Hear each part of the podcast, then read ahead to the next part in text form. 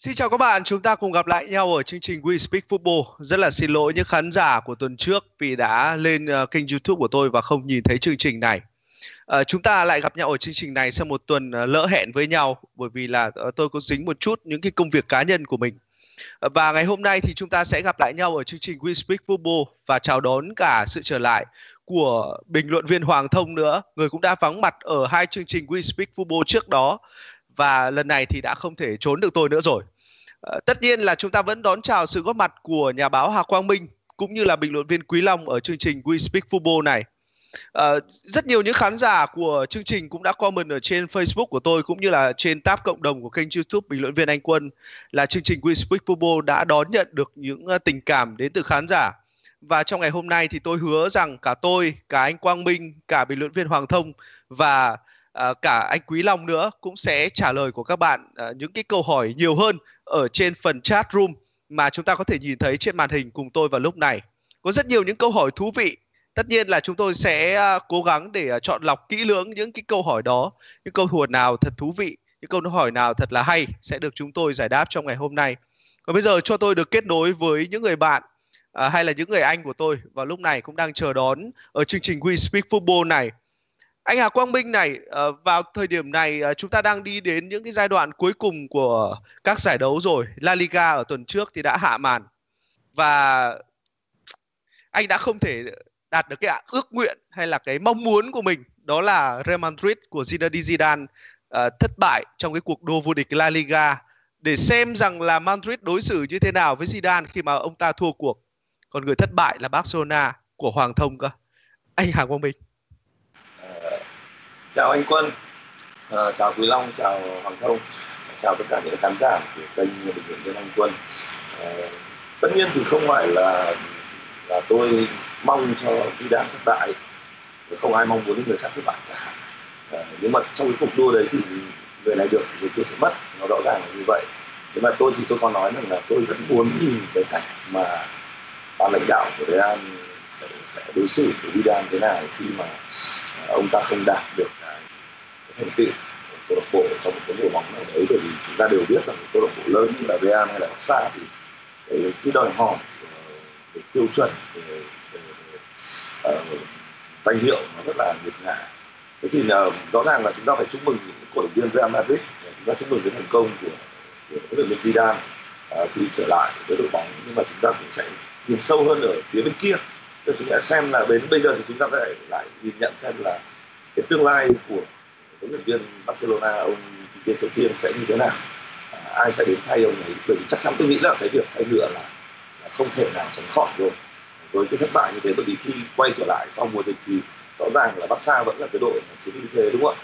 À, nhưng mà cuối cùng họ lại để Real vượt mặt và Real cán đích trước thì chắc chắn tôi nghĩ chắc chắn là cái việc thay đổi huấn luyện viên ở Barca sẽ càng sớm càng tốt. Bởi vì để bắt đầu một cái mùa giải sau họ không còn quá nhiều thời gian Vâng ạ, em đã nói rất là nhiều đến việc là em chưa bao giờ có niềm tin vào huấn luyện viên Kike Setien rồi. Và cuối cùng thì điều đó đã xảy ra à, Hoàng Thông. Tất nhiên một cái thất bại ở La Liga chưa phải là một cái điều gì đó khiến cho mọi người có thể khẳng định rằng là huấn luyện viên này thực sự đã thất bại ở Barcelona. Nhưng nhìn cái cách mà Barcelona à, thi đấu ở những cái trận đấu quyết định của họ những cái trận đấu được coi là then chốt trong cái cuộc đua vô địch với Real Madrid thì người ta lại à, phần nào nhìn thấy được rằng huấn luyện viên này có những cái quyết định rất là khó hiểu. Hoàng Thông, người đã bình luận khá nhiều những cái trận đấu ở La Liga ở trong giai đoạn vừa qua, cảm nhận như thế nào về cái sự thất bại của Barca? À, rất nhiều khán giả ở đây đã hỏi rằng là ôi sao Messi cô độc thế? Bạn có nghĩ như vậy không? Um, thực ra thì tại vì anh Minh cũng có đề cập đến cái câu chuyện là trước khi mà La Liga trở lại thì Barca họ duy trì một cái lợi thế thực chất thì uh, với cá nhân em thời điểm đó thì em không đánh giá cao cái lợi thế ấy nó chỉ là có hai điểm mà thôi hai điểm là một con số có thể nói là nó um, quá thích nhất là ngay phía sau của Barca lại là Real Madrid. À, và khi mà chứng kiến dĩ nhiên là nó cũng mang lại một cái chút gì đó mang một chút hy vọng cho những người hâm mộ của Barca. Nhưng mà thực tế thì câu chuyện nó lại khác. À, um, đề cập đến các câu chuyện màn trình diễn của Barca hay như là sự cô đơn của Messi á, thì uh, em cảm thấy như thế này. Um, dường như là sau sau cái khoảng thời gian dịch bệnh á, thì Barca họ nó rất khác với câu chuyện của Real Madrid. Dường như đội bóng này không được sự chuẩn bị một cách thật là tốt trong cái giai đoạn 3 tháng mà La Liga tạm hoãn. Nó khác hoàn toàn với Real Madrid đặc biệt là ở em ở đây em đánh, em em sẽ đánh giá cái khâu thể lực thể trạng của các cầu thủ và có cảm giác là Barca họ thực sự mệt mỏi. Và cũng giống như một cái nguyên nhân khác em cũng đã từng nói về cái chiều sâu của đội hình. Real Madrid họ có chiều sâu đội hình. Dĩ nhiên ở đây thì cái dàn cầu thủ của họ nó trẻ trung hơn nhiều so với Barca. Barca thực chất độ tuổi trung bình của họ xét ở mặt bằng chung của La Liga là đội tuổi trung bình là trẻ thứ hai chỉ sau Real Sociedad. Nhưng cái bộ khung quan trọng nhất của họ, những cầu thủ từ à, hàng thủ cho đến hàng tấn công, thì những con người này đều đã trên 30 tuổi. Và việc mà không có được một chiều sâu đội hình tốt, những con người ở trên băng ghế dự bị thật sự tốt, cộng với việc Kike Setien, em nghĩ là ông ta thực sự có cảm giác lo sợ. Trước cái vị trí lo giữ vị trí của mình hơn là dũng cảm đi đến những cái quyết định cần thiết, thì ông ta buộc phải chỉ chấp nhận dùng những cái gì, những con người thực sự tốt nhất và quen thuộc nhất. Và điều đó với cái mật độ thi đấu quá dày đặc trong suốt khoảng thời gian vừa qua của La Liga, thì điều này ảnh hưởng rất là lớn đến cái màn trình diễn của đội bóng. Và khi mà người ta nói về màn trình diễn của Messi, thì có lẽ người ta nhìn thấy được sự mệt mỏi của anh. Đã có một cái thời điểm là em nhớ sau trận đấu trước Espanyol. Đó là trận đấu mà Kike Setien cũng đã buộc phải thốt lên rằng là Messi đã có dấu hiệu mệt mỏi, nhưng ông đơn giản là không thể thay được, không thể thay được và đó chính là một cái phần nào ảnh hưởng em nghĩ là một cái nguyên nhân chung khiến cho phong độ của Barca màn trình diễn của Barca nó rất là kém so với Real Madrid. Họ không có được một cái chiều sâu tốt. Tốt họ cày ải quá nhiều những cầu thủ quá mệt mỏi, luôn phụ thuộc vào Messi. Và phần nào đó thì nó tạo ra một cái cảm tưởng rằng Messi thực sự cô độc. Vâng ạ. Messi thật sự cô độc ở trong cái cuộc đua của Barcelona ờ, đến La Liga mùa giải năm nay. Và chúng ta sẽ cùng chờ đợi xem là ờ, Messi cùng với Sechin sẽ làm gì đây trong cái đại chặng đường tiếp theo tại Champions League. Anh Quý Long này có một bạn tên là Maestro, em có đọc ở những cái dòng comment như thế này thì uh, thấy rất là thú vị. Khi bạn Ma Maestro đó có nói rằng là ôi thầy Quý Long đẹp trai quá. Rất nhiều những cái khán giả của chương trình We Speak Football này đang uh, thân thuộc với hình ảnh của anh và có lẽ là với chương trình We Speak này thì uh, cũng nhiều bạn mới biết rằng là bình luận viên Quý Long là một Ờ, thầy giáo ở trường kinh tế quốc dân. À, anh cũng là người đã sống với La Liga trong suốt cả một mùa giải vừa qua. Thì anh đã đánh giá như thế nào về cái chặng nước rút của Real Madrid? Một cái chặng nước rút mà người ta thấy được khả năng của Zinedine Zidane và các học trò của ông? Ờ, xin chào uh, mọi người. Uh, thực ra thì với câu hỏi của Quân thì uh, tôi muốn nhắc lại một cái ý mà Thông vừa mới nói là tôi rất là đồng tình. Đấy là cái mấu chốt nó chính là cái giai đoạn lockdown khi mà giải đấu tạm hoãn thì cái sự chuẩn bị của hai câu lạc bộ nó được thể hiện hoàn toàn khác nhau. Vì uh, chúng ta đều biết được rằng là khi mà giải đấu nó trở lại nó sẽ diễn ra với một cái mật độ nó sẽ lớn hơn rất nhiều. Và điều đó nó đòi hỏi là gì ạ? Uh, cả hai đội đều có những cái cựu binh những con người mà chúng ta vẫn gọi là trên 30 tuổi ấy. đấy nhưng nhưng Real thì khác nhưng Real thì khác. Họ vẫn có được cái sự ổn định của cái dàn cầu thủ cao tuổi đó nhưng họ vẫn có được cái những cái sự thay thế đủ để khỏa lấp đi mỗi khi mà mà mà cần thiết chính vì vậy cho nên là cái sự khác biệt này là nó rất rõ ràng chúng ta thấy đấy. À, ví dụ cứ 5 ngày một trận cứ 5 ngày một trận thì chúng ta sẽ thấy là gì ạ? Là Barca đã mệt mỏi hơn rõ ràng hơn rất nhiều mà lại đá với tư cách của một cái đội là gì ở một cái thế bám đuổi ấy, thì cái sự mệt mỏi đấy nó còn đến cả mệt mỏi ở ở mặt tâm lý nữa. Cho nên là à, về cái chặng nước rút vừa rồi tôi nghĩ rằng có hai thứ. Một là đội chuẩn bị tốt hơn thì có được thành tích tốt hơn. Và thứ hai là diện là cái đội mà tự thua chính mình ấy, thì ờ, đương nhiên là họ phải về nhì đấy là cái, cái nhìn của tôi trong cái cuộc chạy đua nước rút vừa rồi.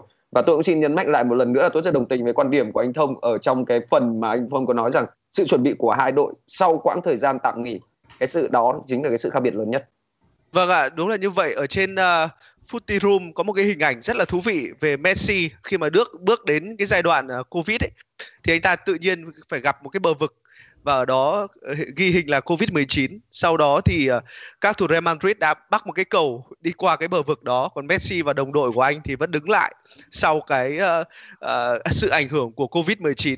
Đó là một cái hình ảnh nó phản ánh rất là rõ những gì mà Barcelona và Real Madrid đã cùng nhau uh, trình diễn ở những cái trận đấu sau dịch Covid-19 anh Hà Quang Minh này có rất nhiều những cái sự ờ, chia sẻ với Zinedine Zidane sau khi mà ông ấy cùng với Real Madrid giành được ngôi vô địch La Liga.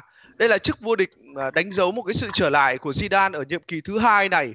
Và anh có nghĩ rằng ở cái nhiệm kỳ thứ hai này à, anh ấy sẽ có thể đạt được những cái thành công giống như anh ấy đã làm được ở nhiệm kỳ thứ nhất hay không? nói thẳng ra thì cái thành công của nhiệm kỳ thứ nhất nó là một cái thách thức vĩ đại. Nói thẳng là như thế vì chúng ta nhìn thấy chưa trong lịch sử một cái huấn luyện viên mà ba lần liền giành chức vô địch Champions League thì nó nó kinh hoàng lắm. Ờ, Zidane có thành công được như nhiệm kỳ thứ nhất hay không thì nếu như mà phải trả lời một cách lý trí ấy, anh anh là một người rất yêu thích Zidane nhưng mà anh phải nói nếu mà trả lời một cách vô cùng lý trí ấy, thì nói thẳng anh không tin. Anh không tin là có thể thành công được như cái nhiệm kỳ đầu tiên bởi vì chúng ta nhìn thứ nhất, thứ nhất là thế này cái rất đơn giản nhiệm kỳ đầu tiên đang đến với cả Real ở trong vai trò là vì ông ấy là một huấn luyện viên coi như là mới nhận chức làm làm đội một lần đầu đúng không? Trước đấy thì tất nhiên có làm trợ lý cho từ Ancelotti cho đến uh, Jose Mourinho trước đó có làm đội trẻ này kia nữa. Uh, thì cái áp lực duy nhất mà ông ấy nhận phải nhận về nó là gì? À, trong vai trò cầu thủ thì ông là một huyền thoại. Ông là một huyền thoại. Ông là một, một siêu sao đúng không? Ông là một siêu sao ông là quả bóng vàng rồi. Ông là nhà vô địch thế giới ông đầy đủ mọi danh hiệu. Thì bây giờ thử ở xem trong vai trò huấn luyện viên ông làm có ra gì hay không đúng không? Và đến lúc mà ông làm bắt đầu ra gì vào này đấy chúng ta vẫn nói là bắt đầu cũng cũng gì vào này đấy thì là ông ấy tự giải tỏa được cái áp lực tức là ông đã chiến thắng được áp lực đấy để ông ấy có những cái thành công liên tiếp. Nhưng ở cái giai đoạn hai này này thì nó lại là một câu chuyện khác. Nó là câu chuyện tức là ông chống lại một cái áp lực rất lớn mà rất nhiều người uh, sẽ sẽ phải nhìn nhìn nhận cái áp lực đấy đó là chính cái câu hỏi quân là một áp lực rất lớn. Ông có làm được lại như cái gì ông đã làm hay không? Tức là ông phải chiến thắng chính cái chính cái kỷ lục mà ông ấy đặt ra cái đã. Bản thân cái đó nó đã là một cái thứ mà làm cho Zidane rất là khó trong trong trong việc là um, tiếp nhận một đội bóng. Nó khác hẳn một cái giai đoạn trước ông tiếp nhận. Nhưng mà anh nghĩ là với một cái người chuyên nghiệp mà đã trải qua nhiều cái nhiều cái thăng trầm trong cái sự nghiệp như Zidane ấy, thì anh cho rằng là có lẽ ông sẽ không nghĩ đến cái cái áp lực đó. Trừ phi trừ phi là truyền thông à, tiếp tục lôi nó ra như một cái câu chuyện để so sánh. Và càng so sánh thì bắt đầu lại càng tạo ra cho ông ấy một cái một cái cái áp lực. Chứ còn nếu mà để yên truyền thông đừng đụng vào thì anh nghĩ là ông ấy sẽ ông ấy sẽ có thể có nhiều công khác nữa. Khác nữa chứ không chỉ là như vậy. Nhưng tất nhiên là nó đều phải cần thời gian. Còn bây giờ nếu mà bạn quay lại thì làm một mạch ba cái chức vô địch như thế kia thì anh không tin. Không tin bởi vì bây giờ là một cái giai đoạn khác cầu thủ cũng đã khác rồi.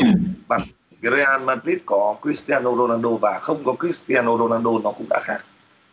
Kể cả là sau này mà mà Real có được một cái một cái cầu thủ thiên tài tầm cỡ như Ronaldo thậm chí hay hơn Ronaldo đi chăng nữa nhưng chưa chắc gì đã mang lại được một cái tầm ảnh hưởng như Ronaldo đã từng bởi vì nó bóng đá nó còn là sự hòa hợp. Cả một cái tập thể nữa chứ bây giờ chúng ta nhìn vào ngay như Messi Messi là một thiên tài. Nhưng mà ở trong một cái tập thể nó cũng cũng mệt mỏi nó rệu rã thì không thể nào anh ấy cứu cứu được cái tập thể đấy. Cho nên là câu hỏi này anh nói thật với quân là lý trí thì anh vẫn nói là không thể vượt qua được cái cái đỉnh cao đấy đâu. Chắc chắn là như vậy. Vâng ạ à, nhưng mà đối với Zidane thì uh, nói thật với anh Minh là em cũng uh, khi mà em uh, xem bóng đá một cách uh, rất là thú vị nó không giống như bây giờ đâu. Bây giờ em xem bóng đá nó rất là lý trí xem uh, chiến thuật uh, xem từng trận đấu mổ xẻ băng hình tất cả mọi thứ. Nhưng cái thời mà em xem bóng đá một cách uh, thú vị nhất vui vẻ nhất thì đấy là cái giai đoạn đỉnh cao của Zinedine Zidane. Cứ mỗi khi mà em nghĩ rằng là Zidane đến đây là đỉnh cao rồi đến chỗ này là không thể vươn lên đỉnh cao nữa thì Zidane lại bước qua nó với tất cả cái tài năng của của ông ấy với tất cả những cái sự nỗ lực của ông ấy. Và quả thực là cái năm 2006 ấy khi mà Zidane uh, đưa đội tuyển Pháp đá trận chung kết với đội tuyển Italia thì em nghĩ rằng là ui lúc đó thì Zidane lại vươn lên một cái thứ đỉnh cao mà thực sự là em không thể tưởng tượng ra nổi. Nhưng may quá là số phận không để cho Zidane bước qua bước vào cái đỉnh cao ấy mà để cho anh ấy bước qua cái cúp vàng một cách đầy nghiệt ngã sau cái tình huống có lẽ là không thể quên trong lịch sử của World Cup đối với em, Zidane luôn là một cái điều gì đó rất là bất ngờ. Từ cái việc ông ấy trở thành huấn luyện viên của Real Madrid, từ cái việc ông ấy thành công với đội bóng này, từ việc ông ấy chia tay với câu lạc bộ, rồi từ việc ông ấy quay trở lại nữa, tất cả mọi thứ với Zidane đối với em luôn là những cái dấu hỏi rất là lớn. Và không phải lúc nào em cũng có thể trả lời được. Anh Quý Long này, chúng ta đã nói về nhà vô địch Zinedine Zidane, chúng ta đã nói về cái sự nỗ lực của Real Madrid. Vậy còn Gareth Bale thì sao? Một cái người mà khán giả rất là chú ý và em thấy rằng là có rất nhiều nhiều câu hỏi ở đây dành cho Gareth Bale. Anh ấy sẽ như thế nào khi mà mùa giải này khép lại với một cái cảm giác ngồi ở trên băng ghế dự bị uh, đeo một cái khẩu trang lên mắt để xem trận đấu rồi là đưa tay làm ống nhòm tất cả mọi thứ nó như là một trò hề ở trên băng ghế dự bị vậy như là một sự trêu người với bà lãnh đạo của Real Madrid tôi nghĩ là cái cái cái từ trêu người nó là cái từ chính xác ờ, bởi vì là với một cái cầu thủ mà chẳng muốn đi đâu cả chỉ muốn ngồi mát ăn bát vàng như thế và còn có những cái hành động mà chúng ta vừa mới nói là trêu người ấy thì nó là một điều gì đó nó khó khó có thể chấp nhận. Tất nhiên là với chúng ta không đặt mình vào cương vị của anh ấy chúng ta không có 600 ngàn một tuần hay dẫn một tháng để chúng ta nói rằng là chúng ta có thể từ bỏ tôi sẽ tìm kiếm một thách thức khác hay như thế nào. Nhưng đúng là mọi thứ nó thay đổi. Ở kinh tế nó thay đổi. Ở tất cả các câu lạc bộ đều đều khó khăn. Bây giờ đến một câu lạc bộ nào anh không thể nào anh ở độ tuổi đó anh đi tìm một cái câu lạc bộ nào mà nó có thể trả cho anh 3 phần tư số lương đó thôi và đảm bảo cho anh một cái vị trí nó khác. Đây là một cái câu chuyện nó nó hết sức là thực tế, hết sức là thực tế. Tôi chỉ thất vọng với cái cách mà anh ấy phản ứng lại, phản ứng lại và có một cái cách ứng xử với những người cũng đã từng đã từng là coi anh ấy là một niềm hy vọng mới và cũng với rất nhiều rất nhiều các cổ động viên tôi nghĩ là với những người mà xem bóng đá đơn thuần như anh Quân ngày trước khi anh vừa nói về Zidane thì họ mong là Gareth Bale có thể sẽ tìm được cho mình một cái vị trí ở trong Real bằng cái sức chiến đấu của mình. Hay là nếu như anh ấy cảm nhận rằng cái chỗ đứng của mình nó không còn được như vậy nữa thì hoàn toàn có thể đương đầu với một cái thách thức và một cái thử thách mới, sẵn sàng từ bỏ những gì, một phần nào đó những gì mà mình đang được hưởng. Nhưng thực tế là không. Còn ở đây, dưới góc nhìn của tôi thì dưới góc độ kim tiền, ở cái độ tuổi đó, nếu tôi là anh ấy thì tôi cũng vậy thôi còn cái điều thất vọng của tôi chính là cái cách ứng xử bởi vì là một người ở cái độ tuổi đó và với những gì đã trải qua hoàn toàn có thể có những cách ứng xử hoàn toàn khác nghe anh ờ, Quý Long phân tích thì tôi ước rằng anh Quý Long uh, bây giờ có thể gạt bỏ cái uh, cái cái hoài bão của mình là một thầy giáo ở trường kinh tế quốc dân để có thể chọn một cái phương án khác là trở thành người đại diện của cầu thủ. Tại sao thế? Anh nói giống cái ông Bennett, người đại diện của Gareth Bale lắm. Ngày hôm nay trả lời phỏng vấn nói rằng là Gareth Bale là một cái mẫu mẫu cầu thủ mà anh ta không thể bị cho đi mượn được bởi vì anh ta là một cầu thủ à, hưởng lương cao gần nhất câu lạc bộ Real Madrid là một trong những cầu thủ đắt giá bậc nhất của bóng đá thế giới. Và anh ấy không thể bị cho đi mượn vào thời điểm này được. Nên là một đội bóng nào sẵn sàng đặt lên bàn đàm phán với Real Madrid một con số lớn thì Bale mới đi còn không thì thôi. Và một trong những cái nơi mà tôi đã từng nghĩ là Bale sẽ đến đó là giải vô địch Trung Quốc và không biết rằng là liệu năm tới đây thì điều đó có xảy ra hay không và chúng ta sẽ chờ đợi điều đó uh, thêm một lần nữa. Uh, Hoàng Thông này trong một cái bức tranh tối tăm của Barcelona ở mùa giải này tối tăm bởi vì họ không thể bảo vệ được chức vô địch của họ thì có những cái điểm sáng nào không? Hoàng Thông có thể mang lại dành cho những cái cổ viên của Barca những người đang theo dõi chương trình livestream ngày hôm nay hay không? Em nghĩ điểm sáng bây giờ thì uh, có lẽ là nhìn vào một vài những gương mặt trẻ thôi cái đó có lẽ là thứ bấu víu duy nhất. À, chúng ta nhìn vào màn trình diễn của ở trận đấu cuối cùng của Ronald Araujo trung một, một một trung vệ trẻ từ đội B. Chúng ta nhìn vào màn trình diễn của Ricky Puig.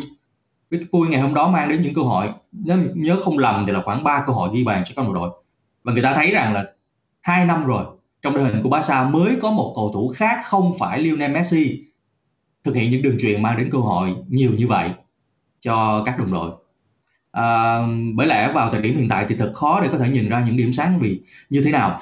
Bởi vì giống như anh Quý Long cũng đã nói những cái trụ cột những cái cầu thủ có thể nói là à, những cái cựu binh những cái tên quen thuộc trong đội hình của Barca thì họ đều thật sự chơi dưới dưới sức của mình.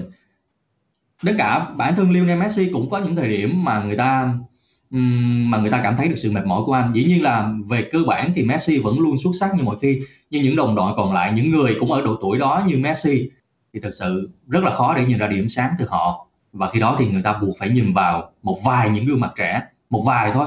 Tại bây giờ kiếm ra những cầu thủ trẻ được trao cơ hội nhiều quá xa cũng rất là ít.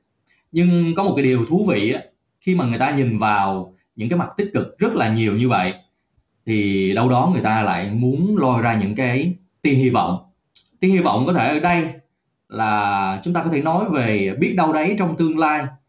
Vì quá tồi tệ nên là sẽ có một cuộc cách mạng nào đó thực sự diễn ra. Đó cũng là điều đáng để hy vọng.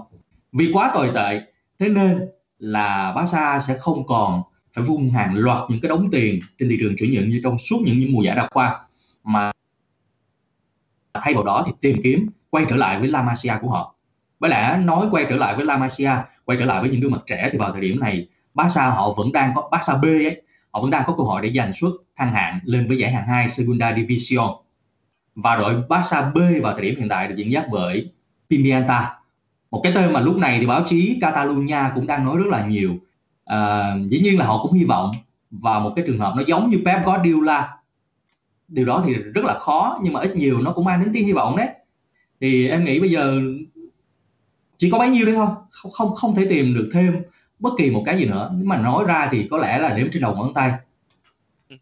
Chưa bao giờ em thấy uh, Hoàng Thông nói về bác Sa buồn như ngày hôm nay. Anh ngày anh Quang Minh với anh Quý Long ạ. Thật là buồn. Uh, trước đấy khoảng một tháng cũng ở chương trình We Speak Football này Hoàng Thông nói với em với một cái giọng điệu nó khác cơ.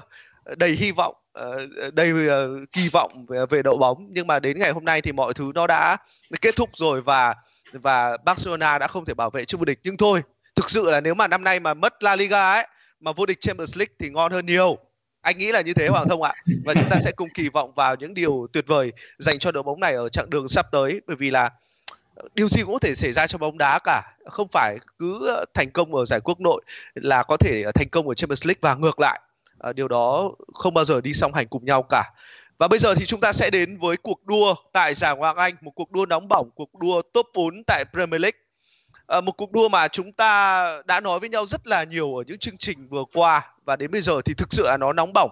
Khi mà khoảng cách giữa các đội đang uh, chỉ là một điểm thôi. Và anh Hòa Quang Minh. Đó em nói với anh anh nhớ không? Ờ, trước đó em đã nói với anh là em rất là nghi ngại về cái tinh thần cũng như cái khả năng của Brendan Rodgers cùng với là Leicester City ở một cái chặng đua nước rút như thế này.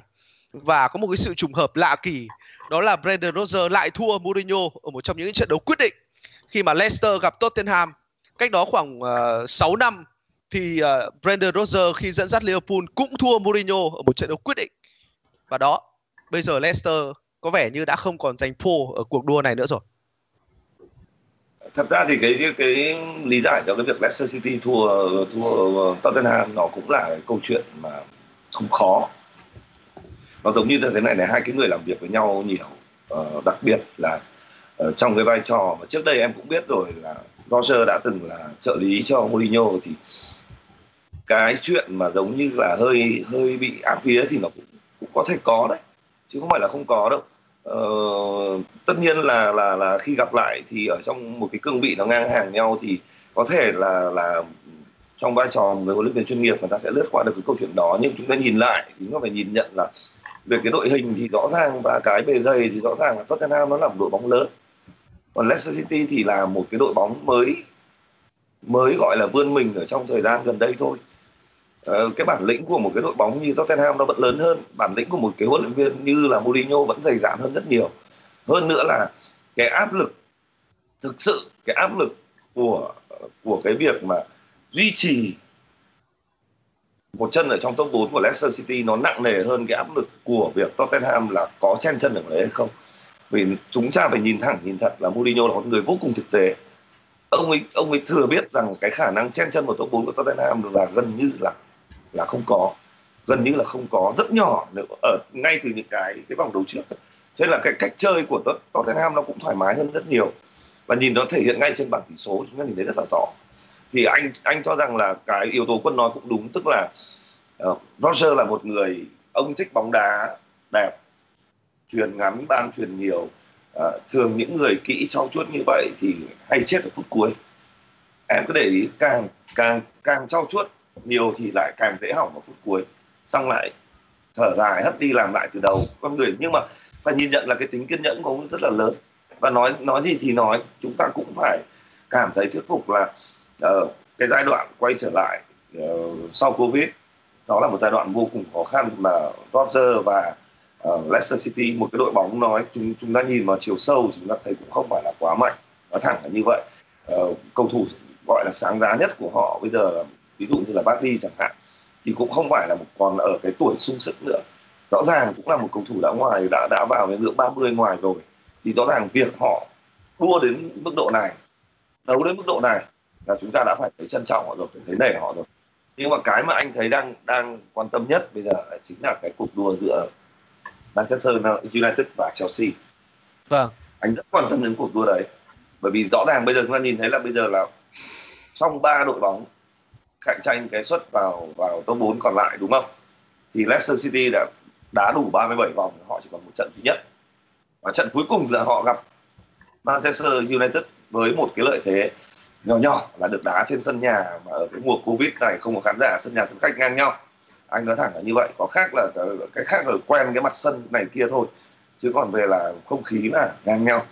Thì anh cho rằng bây giờ Chelsea và Manchester United đội nào ít mắc sai lầm hơn đội đứng thứ ba? Chắc chắn Leicester City out khỏi top top 4 chắc chắn luôn. Vâng ạ ờ, hôm hôm nay thì nhà báo Hào Quang Minh nói rằng là chắc chắn Leicester City sẽ out khỏi top 4 thực ra là cách đây hai tuần anh cũng chọn uh, Chelsea với Man United uh, lọt vào top 4 rồi em còn nhớ điều đó. Nhưng anh Hào Quang Minh này anh anh vẫn phải trả lời em thêm một câu nữa. Đó là tại sao mà chúng ta nói đến cuộc đua top 4 nhiều như thế? Bởi vì UEFA đã thua UEFA đã thua Manchester City ở một cái vụ kiện mà chúng ta cứ ngỡ rằng là Man City sẽ ít nhất bị cấm một năm ở Champions League mùa sau. Nhưng cuối cùng điều đó không xảy ra. Tất cả chúng ta bất ngờ, truyền thông bất ngờ. Nhưng có lẽ là những người man xanh họ không bất ngờ với điều đó. Thật ra thì quân ơi, cách đây hai tuần khi mà em, chúng ta nói chuyện với nhau, em nói là top 5 chúng ta không nói top 4 đúng không? Vì chúng ta đang nghĩ đến câu chuyện là Man City sẽ sẽ sẽ không thể kháng án thành công. Nhưng mà chưa bao giờ anh có một cái thì suy nghĩ mảnh may nghi ngờ về cái chuyện là Man City sẽ bị, sẽ sẽ sẽ bị cấm cả. Anh cho rằng họ không không, UEFA không cấm được. Vì câu chuyện thế này là câu chuyện cuộc chơi của UEFA với cái luật công bằng tài chính vẫn là cuộc chơi của một tổ chức tổ chức xã hội. Còn câu chuyện mà họ bưng ra tòa án thể thao là câu chuyện của pháp luật thuộc quốc gia, thuộc vùng lãnh thổ. Đó là câu chuyện khác, nó nằm dưới những hệ thống hiến pháp. Còn luật kia của ông là luật trong bộ môn thể thao của các ông trong cái liên đoàn của các ông các ông đề ra với nhau như vậy. Nhưng mà xét về về toán thể thao họ nhìn họ nhìn cái cạnh khác. Họ nhìn cái cạnh rất khác. Có thể là ở uh, ông Man City ông có một số cái uh, uh, hành vi kiểu như là thiếu uh, thiện trí trong hợp tác với cả các cái cái cái, uh, cái, cái thành viên mà kiểm tra thanh tra gì của UEFA đi sang đó ờ, gì đi, đi sang nữa. Nhưng mà rõ ràng nhìn thấy việc họ chi tiền như thế nào việc họ thu tiền như thế nào đó là câu chuyện kinh doanh của họ. Anh nói thật anh vẫn cho rằng cái luật công bằng tài chính này nó nó quá mơ mộng. Ông Platini ông đặt ra một luật ông nghĩ rằng là nó có thể kéo gần lại các cái nền bóng đá với nhau ờ, kéo gần các đội bóng lại với nhau để xóa bỏ được cái khoảng cách giàu nghèo nó quá mơ mộng bởi vì anh anh anh vẫn anh vẫn nghĩ rất cách rất đơn giản là tiềm lực họ mạnh thương hiệu họ mạnh họ kiếm được nhiều tiền hơn và muốn duy trì cái cái việc kiếm được nhiều tiền hơn đó muốn duy trì cái thương hiệu mạnh đó thì họ phải đầu tư nhiều hơn chi phí của họ phải nhiều hơn vâng.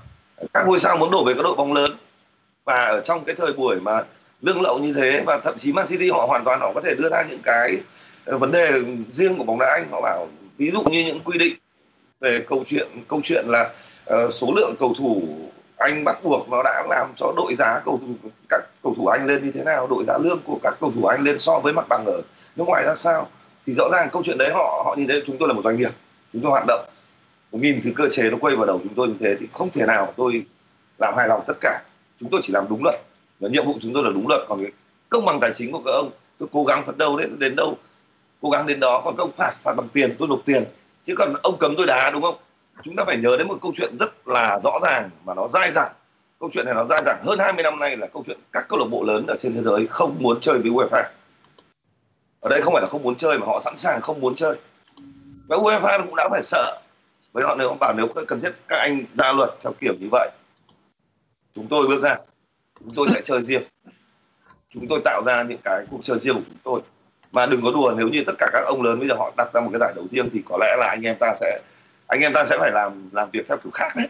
Chứ không phải là chỉ cần những cái giải đấu đó đúng không ạ? Cái giải đấu cái giải đấu mà người ta nói là Super League đấy đúng không ạ? Và và rất nhiều những câu lạc bộ lớn muốn chơi ở ở đó. Nhưng mà nhưng mà cũng có những cái trường hợp như thế này.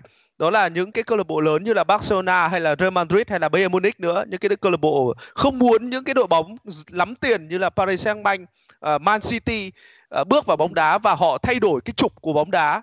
Đấy là lý do mà chủ tịch của La Liga là một trong những người ủng hộ nhất cái việc uh, uh, cái án phạt của Man City phải được uh, thực thi. Nhưng cuối cùng điều đó đã không xảy ra. Mourinho thì bảo rằng là cái số tiền 10 triệu mà Man City phải nộp cho UEFA nó là muối đốt inox trong khi đó Pep Guardiola thì nói rằng uh, các bạn phải xin lỗi chúng tôi bởi vì là nói những điều đó. Trong khi đó Jurgen Klopp thì nói rằng là đó là một ngày buồn của bóng đá. Anh Quý Long một người cũng theo dõi cái câu chuyện này có lẽ là sát sao. Anh nghĩ sao về cái chuyện mà Man City đã gần như là thắng gần như là thắng UEFA ở cuộc uh, uh, điều trần này?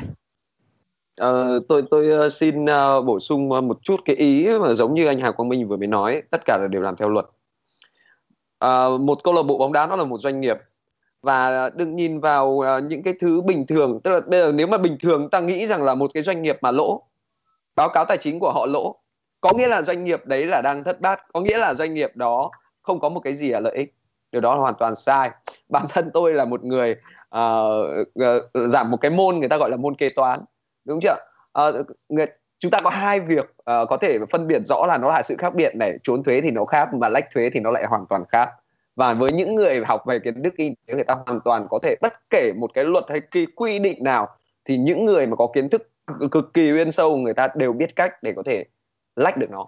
Về ở đây có một câu chuyện là gì ạ? Là tòa án thể thao nếu như theo góc nhìn thông thường là mọi người đang nhìn theo cái hướng tiêu cực đó là gì? Đó là vì tiền.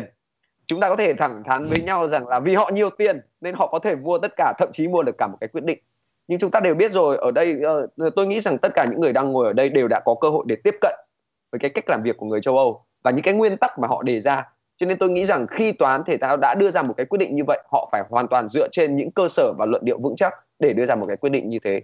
Đúng không ạ? À, tôi tôi muốn bổ sung cái ý đó bởi vì là tôi thấy rất là buồn cười vì tôi tôi bản thân tôi đi giảng cho sinh viên của tôi tôi nói rằng là gì? Là một cái doanh nghiệp mà chi phí nó lớn ấy thì nó là tốt hay là nó hay là nó là xấu? Thì mọi người đều chỉ nghĩ đơn giản là chi phí lớn thì lợi nhuận của em nó ít, thì nó là nó là không tốt. Nhưng thực tế không phải, bài toán kinh tế là một cái việc nó hoàn toàn khác.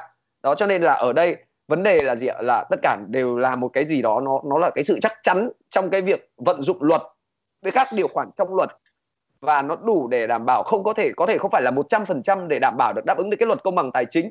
Tuy nhiên thì là gì ạ? Cũng giống như là tôi làm kế toán thôi, kế toán ở mỗi một quốc gia khác nhau, thì nó có một cái định chế khác nhau tất cả các cái nền kinh tế trên thế giới nó đều dựa trên một cái sườn của một cái bộ luật người ta gọi là là các cái chuẩn mực quốc tế. Nhưng khi về đến từng một cái quốc gia một thì nó sẽ phải dựa trên cơ sở luật và quy định của quốc gia đó. Nên Manchester City, những người giàu ấy, người ta sẽ có những người giỏi nhất để làm cho anh về tất cả những thứ là tài chính, chứ không phải là về chuyên môn bóng đá. Vì thế cho nên họ hoàn toàn tự tin khi họ tuyên bố rằng là họ sẽ có thể thắng cuộc chiến này. Và cuối cùng họ thắng thật nhưng chúng ta vâng, vâng. ở đây chúng ta nhìn nhận lại chúng ta cũng phải nhìn nhận lại một cách khách quan tức là phải nhìn nhận hai chiều.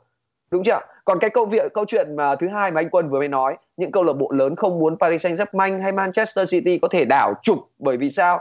Bởi vì là họ có nhiều tiền họ chi vô tội vạ họ đẩy giá. Vậy tại sao họ không nghĩ lại đến những cái khoảng thời gian trước kia khi mà La Liga khi mà Real Madrid cũng làm điều đó bởi vì họ có tiền?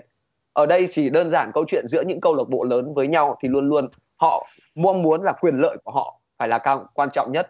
Thành tích của họ là quan trọng nhất và bớt đi được cái ông nào gọi là là mới nổi hay là thấy ngứa mắt thì tôi nghĩ rằng đây là cái câu chuyện câu chuyện mà họ không hài lòng với nhau giữa các câu bộ lớn là hoàn toàn bình thường. Còn ở uh, còn với cái câu chuyện vừa rồi tôi vừa mới nói thì tôi chỉ cung cấp thêm một chút thôi. Cái góc nhìn mà tôi hoàn toàn đồng ý với cách mà mà nhà báo Hà Quang Minh đã nói về về mặt kinh tế nhá. Vì chúng ta đang nói về luật công bằng tài chính. Chúng ta đang nói đến những vấn đề tài chính mà Manchester City phải đối mặt trong một cái vụ kiện như thế này. Và họ đã thành công. Tôi nghĩ rằng làm việc cho Manchester City bây giờ đang làm một cái bộ phận những chuyên gia tư vấn tài chính và luật sư là giỏi nhất và đương nhiên rồi chúng ta đều biết là giá trị của họ phải trả ra và những cái giá số tiền phải trả ra cho cái đội ngũ này là bao nhiêu tiền để họ có thể vượt qua tất cả Vâng ạ, vâng rất ạ. là hay khi mà nghe những cái lời chia sẻ của anh à, Quý Long mặc dù là có những cái khán giả nói rằng là nghe thầy Long nói chả hiểu gì cả.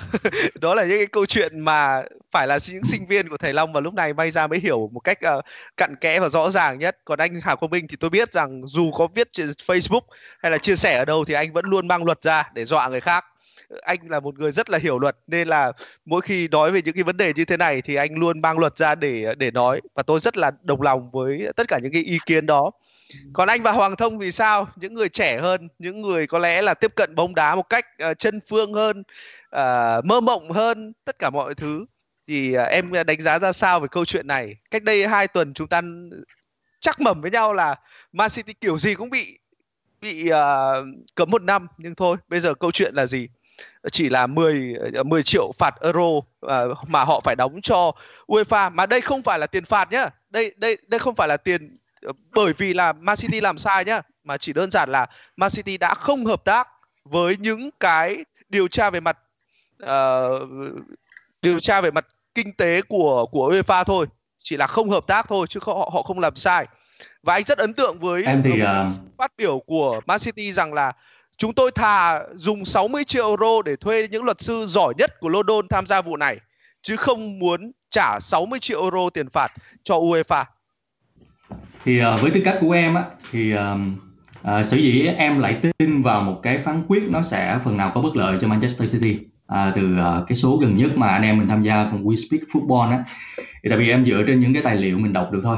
À, khi đấy thì uh, em có nghiên cứu một số tài liệu của New York Times với cùng với Financial Times. Và ngay cái hôm mà trước khi luật sư hai bên tiến hành có màn đối chất với nhau thông qua video thông uh, trong cái cuộc tranh luận ở tòa án thì khi đó Financial Times họ viết như thế này họ viết là một uh, một quan chức một vị quan chức của tòa án trọng tài thể thao CIS đã tuyên bố với Financial Times rằng trừ khi UEFA họ rút lui, họ từ bỏ, chứ Manchester City chẳng có cái bằng chứng gì để mà giành chiến thắng cả. Ông ta tuyên bố như vậy. À, và khi đó thì nó mới đặt ra một cái câu hỏi, một cái niềm tin dành cho em là à, biết đâu lần này thì FFP, biết đâu lần này thì UEFA sẽ giành chiến thắng. Nó khác so với những cái uh, cuộc kiện tụng trước đây giữa các câu lạc bộ cùng với UEFA. Nhưng rồi thì ngay trước một hôm mà phán quyết được đưa ra bởi CES thì Pep Guardiola mới tự tin bảo là ông tin vào cái khả năng giành chiến thắng. Lúc đó thì em mới thực sự nghi ngờ. Và thực chất thì sau khi cái phán quyết được đưa ra đến bây giờ thì em khẳng định à, nếu chúng ta đọc vào cái cái thông báo của CES á, thì chúng ta không thể nói không thể kết luận là Manchester City họ có vô tội hay không. Bởi vì cái nguyên nhân mà CS đưa ra trong một đoạn của họ là những cái cáo buộc của UEFA. Nó chưa đủ thành tố để có thể cấu thành cái việc chưa thể đủ để cấu thành tội phạm. Và một số á, thì đã hết quá cái muộn. thời hiệu truy cứu. Quá muộn đúng không? Đấy, hai cái ý đó nó nó nó nó khẳng định rằng không phải là việc Manchester City họ vô tội hoàn toàn mà là vì những cái lý do nào đó liên quan đến cái thời hiệu uh, truy uh, truy tố nè các kiểu rồi chưa đủ bằng chứng để có thể buộc tội họ thôi chứ không thể chúng ta không thể kết luận được à Manchester City vô tội hoàn toàn. Và thực chất bây giờ thì nếu chỉ dựa vào cái cái report cái cái bản thông báo thông cáo đó thôi để chúng ta có thể đánh giá mọi việc em nghĩ là chưa đủ. Tại vì vẫn còn một cái giai đoạn nữa khi đó thì CS họ sẽ đưa ra một cái gọi là một cái biên bản đầy đủ về cái uh, cái vụ án này. Thì khi đó nếu như họ thực sự để public thì chúng ta mới biết được là những cái điểm nào những cái khoản nào những cái hành vi nào của Manchester City chưa đủ để cấu thành tội phạm hoặc là hết thời hiệu truy cứu thì khi đó chúng ta mới đánh giá được hoàn toàn. Còn vào thời điểm hiện tại thì ok đồng tình đồng ý với cái cái chuyện là bây giờ phán quyết đưa ra là Manchester City à, họ sẽ vẫn được thi đấu ở UEFA ở ở Champions League vào mùa giải tới. Họ chỉ phải đóng phạt số tiền 10 triệu do không hợp tác. Nhưng như thế cũng là chưa đủ để chúng ta có thể khẳng định được điều gì. Và chúng ta cũng rất là khó để biết được cái câu chuyện thực sự là liệu giống như cái vị quan chức của CS họ từng tuyên bố là có phải UEFA họ đột ngột dừng bước, rút lui vào thời điểm hiện tại hay không? Bởi vì rõ ràng một cái cơ quan đặt ra cái luật FFP luật công bằng tài chính mà đơn vị này lại không không không thể biết rõ, không thể hiểu rõ được cái thời hiệu truy cứu của cái lịch của cái luật mà mình đưa ra, cái nó quả là vô lý. Không thể nào như vậy được. Thế nếu anh biết đã, hết thời hiệu rồi, tại sao còn đâm đơn đi kiện người ta làm gì? Nó có rất là nhiều thứ, nó rất là nhiều những cái hoài nghi, những cái giả thiết được đưa ra mà chúng ta rõ ràng những người ở bên ngoài những người tiếp cận với thông tin ở ngọn không phải ở gốc chúng ta không thể biết được. Và rõ ràng cái câu chuyện khi mà Manchester City họ họ đương nhiên họ sẽ trả rất là nhiều tiền để thuê những thuật, luật sư hàng đầu thế giới. Và số tiền thì thuê một ông luật sư nào đó thì theo em đọc được là có khi tốn bây giờ là chắc là vài chục triệu vài chục triệu đô la để thuê ông ta làm việc. Thì đương nhiên với tiềm lực của họ thì họ sẽ luôn có cách để giành chiến thắng thôi. Và ở đây còn là câu chuyện là UEFA họ có thực sự muốn chơi tới cùng hay không? Hay là vì cái bối cảnh thời thời điểm hiện tại, tài chính của tất cả các bên đều đang bị ảnh hưởng, thế nên là thôi, nhẹ tay một chút. Câu chuyện đó chúng ta không thể biết được, nhưng chúng ta có quyền để đưa ra những sự hoài nghi. Ừ, đúng là những người trẻ như là em và Hoàng Thông là rất, là những người rất thích drama, nên là nên là tin vào những cái điều gì đó nó nó nó nó nó hơn cả những cái thứ bình thường mà chúng ta nhìn thấy từ hai cái dòng thông cáo. Em nói thật là, em đọc hai cái dòng thông cáo từ một, từ CAS và hai từ uh, UEFA em nói thật là em không nghĩ rằng đó là một cái thông cáo dành cho một cái sự kiện. Nó diễn ra từ tháng 2 đúng không? Ngày 14 tháng 2 năm 2020 đến tận ngày 13 tháng 7 năm 2020 mọi chuyện nó mới ngã ngũ và hai cái dòng hai cái dòng thông cáo quá ngắn để có thể giải quyết được tất cả những chuyện đó. Và và thật sự là À, nó là một điều rất là bất ngờ nhưng nhưng dù sao đối với những cổ viên của Manchester City thì đó là một sự giải thoát. Bởi vì cái sự giải thoát đó sẽ giúp cho họ giữ lại được những ngôi sao hàng đầu của mình. Ngay cả huấn luyện viên của họ là Pep Guardiola cũng sẽ ở đây nữa. Và chúng ta có lẽ cũng sẽ chuyển sang một câu chuyện khác. Trước khi mà cái bản thông cáo cuối cùng của UEFA à, của CAS được đưa ra để chúng ta cùng tìm hiểu kỹ hơn về vấn đề này. Có một bạn tên là Lan Hương, Lan Hương Nguyễn. Có comment ở trên uh, room à, chat là như thế này anh Quý Long ơi có nhận thêm sinh viên không? À, một cái lời uh, bày tỏ của một bạn nữ rất là thú vị. Rồi là có rất là nhiều lời khen uh, dành cho giọng của Hoàng Thông nghe rất là dễ chịu. Và ừ, và nếu như các bạn muốn ủng hộ Hoàng Thông thì Hoàng Thông cũng có một kênh YouTube riêng của mình uh, tên là Hoàng Hoàng Thông Love Food. Như các bạn đã nhìn thấy ở phần giới thiệu của chúng tôi ở góc phải màn hình. Và các bạn có thể bấm subscribe vào đó để theo dõi những clip của Hoàng Thông uh, trên kênh YouTube của bạn ấy. Và anh Hà Quang Minh thì anh ấy già rồi nên anh không có kênh YouTube. Còn anh Quý Long mà bây giờ mà làm kênh YouTube thì sinh viên của anh ấy vào chọc do thì cũng chẳng làm được YouTube đâu. Nên tôi nghĩ rằng là hai anh già của chúng tôi cũng sẽ không có YouTube nữa. À, bây giờ thì uh, câu chuyện uh, của chúng tôi sẽ được kéo sang uh, gã hàng xóm của Manchester City. Đó là Manchester United. Manchester United đã thua rồi thua một trận đầu tiên uh, khi mà từ khi mà Bruno Fernandes chuyển đến uh, câu lạc bộ này đó là một cái trận thua trước Chelsea một trận thua không có gì để bàn cả vì đó là một trận thua rất là đậm. Ở trên uh, diễn đàn hay là trên mạng xã hội trong một quãng thời gian dài vừa qua có có hai luồng chỉ trích rất lớn. Một là hướng về vị trí của David De Gea thủ thành đã mắc rất nhiều sai lầm ở trong quãng thời gian ngắn vừa qua. Và hai là nói về vị trí của Harry Maguire uh, trung vệ uh, đang đeo băng đội trưởng của câu lạc bộ Manchester United, người đắt giá nhất uh, trong số những hậu vệ tại ngoại Anh. Anh Quý Long, về hai sự chỉ trích này thì anh nghĩ như thế nào? Uhm, bản thân tôi tôi nghĩ rằng là cứ mỗi khi mà đội bóng mà không có thành tích tốt thì bao giờ người ta cũng chỉ trích.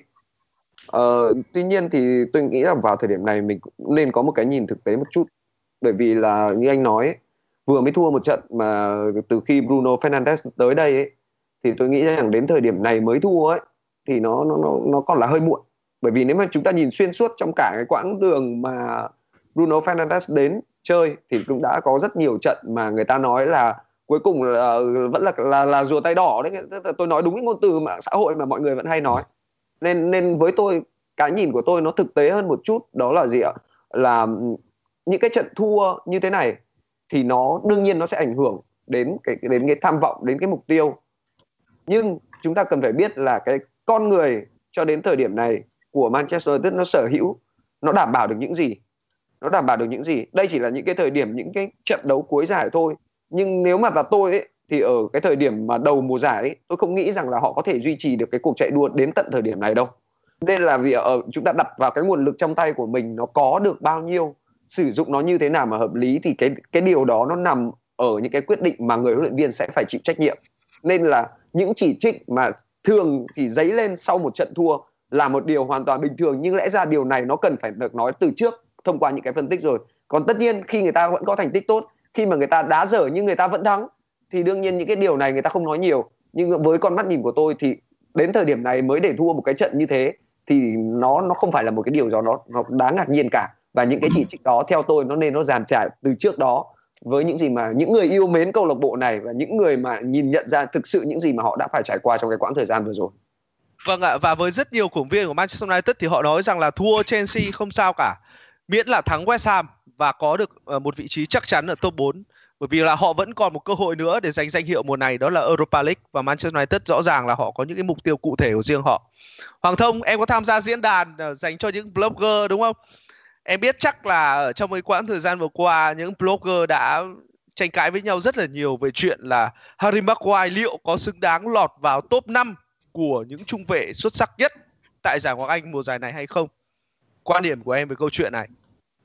thực ra thì em cũng mới biết uh, hôm nay thôi ngay trước lúc livestream thì anh em có đề cập thì em cũng vừa cập nhật thì thực ra thì cái câu chuyện mà những anh em uh, trên các group trên các diễn đàn uh, bày tỏ quan điểm với nhau đôi khi nó vượt quá cái giới hạn hoặc là nó khiến trong cái mối quan hệ tình bạn nó rạn nứt thì có lẽ từ xưa đến nay chúng ta cũng đã chứng kiến nhiều. Và thực ra thì đó đều đều là những người mà em biết. Thế nên là khi mà nhìn vào thì bản thân cảm thấy cũng khá là buồn. À, tại vì đi đến cái nước này thì nó rõ ràng là không nên một chút nào cả. Quay trở lại với cái câu chuyện chuyên môn ấy, thì à, em từ xưa cho đến nay thì em thực sự không thích cái câu chuyện mà chúng ta hay đưa ra những cái bảng danh sách đưa ra những cái thống kê đánh giá top này top nọ top 10 top 5 thật sự tại vì để có thể đánh giá một cái điều gì đó đặt hai cầu thủ lên một bàn cân với nhau thì câu chuyện nó rất là lệch nó lệch pha với nhau rất là nhiều. Bởi lẽ về cái bối cảnh về cái môi trường. À, điều đó thì chúng ta chúng ta cũng có thể nhìn vào Manchester United vào thời điểm hiện tại. Harry Maguire à, nếu bây giờ so sánh anh ta với những trung vệ khác chẳng hạn như Van Dijk đi hai đội bóng khác nhau hoàn toàn. Hai đội bóng họ trải qua những cái à, ở đây ví dụ như một cái hàng thủ họ trải qua à, những cái tình huống dứt điểm của đối phương. Thì Liverpool cùng với Manchester City. Họ trải qua số pha dứt điểm em nghĩ chắc là trên là rất là nhiều. Và câu chuyện nó khác nhau. Một hàng thủ nó thoải mái hơn. Một hàng thủ nó phải căng thẳng hơn luôn chịu những áp lực. Thì nó thì cái những cái cá nhân trong cái bộ máy đó họ cũng phải sẽ phải có một cái hệ quy chiếu khác để đánh giá đối với họ. Và vì lẽ đó thì thật khó để mà chúng ta đưa ra những cái tiêu chuẩn chung nhất uh, dành cho tất cả các cá nhân để từ đó đánh giá họ. Uh, nếu mà để thực sự đánh giá tốt mắt mắt quay thì em nghĩ là cần có thêm thời gian. Nếu như chúng ta buộc phải ép vào cái khung đi thì cần có thêm thời gian. Thời gian ở đây là người đã cặp cùng với anh ta. Trong tương lai sẽ là ai? Người đã cặp ấy có tốt hay không? Một người lót tốt cho Harry Maguire hay không? Và những cầu thủ ở phía trước mặt của Harry Maguire từ hàng tiền vệ cho đến hàng công họ có làm nhiệm vụ phòng ngự từ xa tốt hay không? Để từ đó mới so sánh được thực sự là, là hoàn chỉnh về cái khả năng về cái tầm cỡ của Harry Maguire như thế nào chứ bây giờ nói câu chuyện đặt ra số tiền khổng lồ như thế để mua về Maguire thì đương nhiên cái sự kỳ vọng nó sẽ cao nhưng điều đó không có nghĩa là vì bỏ ra một số tiền lớn như vậy nên anh ta sẽ phải được đặt vào một cái hệ quy chiếu nó cũng khắc khe như những người khác rất là khó để đánh giá như vậy Vâng, đó là quan điểm của Hoàng Thông, một người rất là gần gũi với cộng đồng blogger. ra là em cũng rất bất ngờ anh Hà Quang Minh ạ. Em cũng là người trẻ thôi, nhưng mà cũng không phải là người quan tâm lắm đến uh, cộng đồng blogger của những uh, uh, những người anh em vẫn đang chia sẻ ở ở ở, ở trên mạng vào thời điểm này. Nhưng uh, anh anh anh Minh cũng cũng cũng quan tâm đến chuyện đó đấy. Và và anh có quan điểm như thế nào về cái câu chuyện của Harry Maguire này? anh ấy có phải là nằm ở trong top những cái trung vệ hàng đầu của Hoàng Anh vào lúc này hay không theo quan điểm đánh giá của anh bây giờ thế này nhá à, câu chuyện Harry Maguire thì anh sẽ nói kể về nó bằng một chuyện khác trước đã. À, chắc Quý Long chắc Quý Long bởi vì Quý Long ở đây trong ba em Quân này Thông và Long thì Long là người làm nghề lâu nhất trong ba em đúng không? Tuổi đời Long cũng nhiều hơn. Chắc Quý Long có nhớ đến một cái giai đoạn mà Arsenal của ông Arsene Wenger chuyển sang anh tạm gọi trong ngoặc kép là digital life cái đời sống nó số hóa hơn. Tức là khi khi có thể nói là ông Arsene Wenger là một trong những huấn luyện viên đầu tiên ở châu Âu đi đầu trong cái việc dùng công nghệ phân tích dữ liệu để đánh giá cầu thủ đúng không? Nhưng mà chính là từ khi ông bắt đầu dùng công nghệ đấy thì mua toàn flop không à anh thấy là từ cái hồi mà ông còn làm ông mới đến từ những cái năm thập niên 90 ấy, ông đánh giá bằng cảm quan của ông thì ông đánh giá rất tốt nhưng đến khi mà ông mới bắt đầu dựa vào vào data thì bắt đầu có những cái hợp đồng mà chúng ta bắt đầu em thử nhắc lại những người đã đã được mua về để đá tiền đạo Arsenal thì rất nhiều người đã thất bại. Trả mắt chẳng hạn đúng không? Trả mắt của cái tên mọi người cũng coi như kỳ vọng lắm. Eduardo da Silva đúng không ạ? Rất nhiều. Vâng. thì bây giờ quay lại quay lại anh mới nói thế này tức là kể từ cái cái thời đại công nghệ nó áp dụng vào đời sống một cách rộng rãi và đa lĩnh vực thì nó đẻ ra một cái lực lượng làm việc ở trong trong thế giới bóng đá chuyên nghiệp gọi là lực lượng có tên là data analysis tức là những người chuyên đi làm phân tích dữ liệu. Những người rất trẻ họ ngoài 20 rất yêu bóng đá và họ đưa ra những cái con số phân tích cực kỳ thuyết phục bắt đầu chúng ta được nghe đến những khái niệm rất là mới nào. XG này chẳng hạn, ví dụ, thời xưa chúng ta có bao giờ có? Không có, đúng không? Ngày xưa rồi chúng ta được xem hit map bản đồ nhiệt. Ngày xưa chúng ta có được có đâu, ở lòng chúng ta không hề có. Thập niên 90 anh em ta xem bóng đá không có cái đó, đúng không? Thế thì nó dẫn đến câu chuyện này. Những cái anh anh, ví dụ anh nói có những cái website nó đánh giá và chấm điểm cầu thủ cực kỳ uy tín. Và họ đưa ra điểm chấm cho các cầu thủ ở mỗi vòng đấu một. Họ tổng hợp cả mùa giải, họ đưa ra điểm trung bình. Và bản thân các tờ báo có thiên hướng mạnh về thể thao ở nước ngoài, họ cũng có thang chấm điểm riêng của họ. Các em cứ thử, hôm nào các em sau một vòng đấu các em mở ra, các em so sánh một cái bảng chấm của ông Daily Mail với ông Guardian với ông ờ, uh, BBC với ông Independent. Các em thấy mỗi tờ báo chấm một phách. Không phải họ chấm bằng cảm tính không họ cũng có phân tích dữ liệu của họ đâu. Thì chúng ta đã nhìn thấy là ở đây về dữ liệu thôi đã bắt đầu có độ độ lệch có chưa thế bây giờ anh mới quay trở lại câu chuyện của Harry Maguire chúng ta mới nhìn đến này này. Rõ ràng cái cuộc tranh cãi mà anh nhìn thấy đó là cuộc tranh cãi của hai cách xem bóng đá cách lý trí tìm vào dữ liệu một cách tin vào cái mắt tôi nhìn thấy. Cực kỳ hiếm người, cực kỳ hiếm người. Trong số đó có những người anh anh anh cũng quen biết. Cực kỳ hiếm người là cân bằng được giữa việc xem bằng cả cái cảm tính của mình, cái nhìn nhận trực quan sinh động của mình và dùng các dữ kiện kia để làm cái điểm tựa thông tin, tham khảo thêm thế nó dẫn ra cuộc tranh luận đấy thì anh phải nói thế này. Bây giờ quay trở lại câu hỏi quân đi thẳng vào vấn đề, bảo là Harry Maguire có phải là, có xứng đáng là một trong năm trung vệ hàng đầu của ngoại hạng Anh bây giờ không? Anh nói xứng đáng. Trung vệ đội tuyển Anh. Đúng không? Mà các em nhìn thấy rõ là kể từ khi Harry Maguire nổi lên, rõ ràng là không chỉ chúng ta là khán giả, giới chuyên môn ở nước ngoài họ đánh giá về anh ta như thế nào những cái người trong cái cái cái, cái hội đồng tuyển trạch tuyển thủ quốc gia của của liên đoàn bóng đá anh họ họ đâu có mù mắt đâu đúng không? Họ tuyển chọn anh ta vào là không phải là cái chuyện là là vì ôi tôi quý anh này quá không có nó không có cái câu chuyện như thế.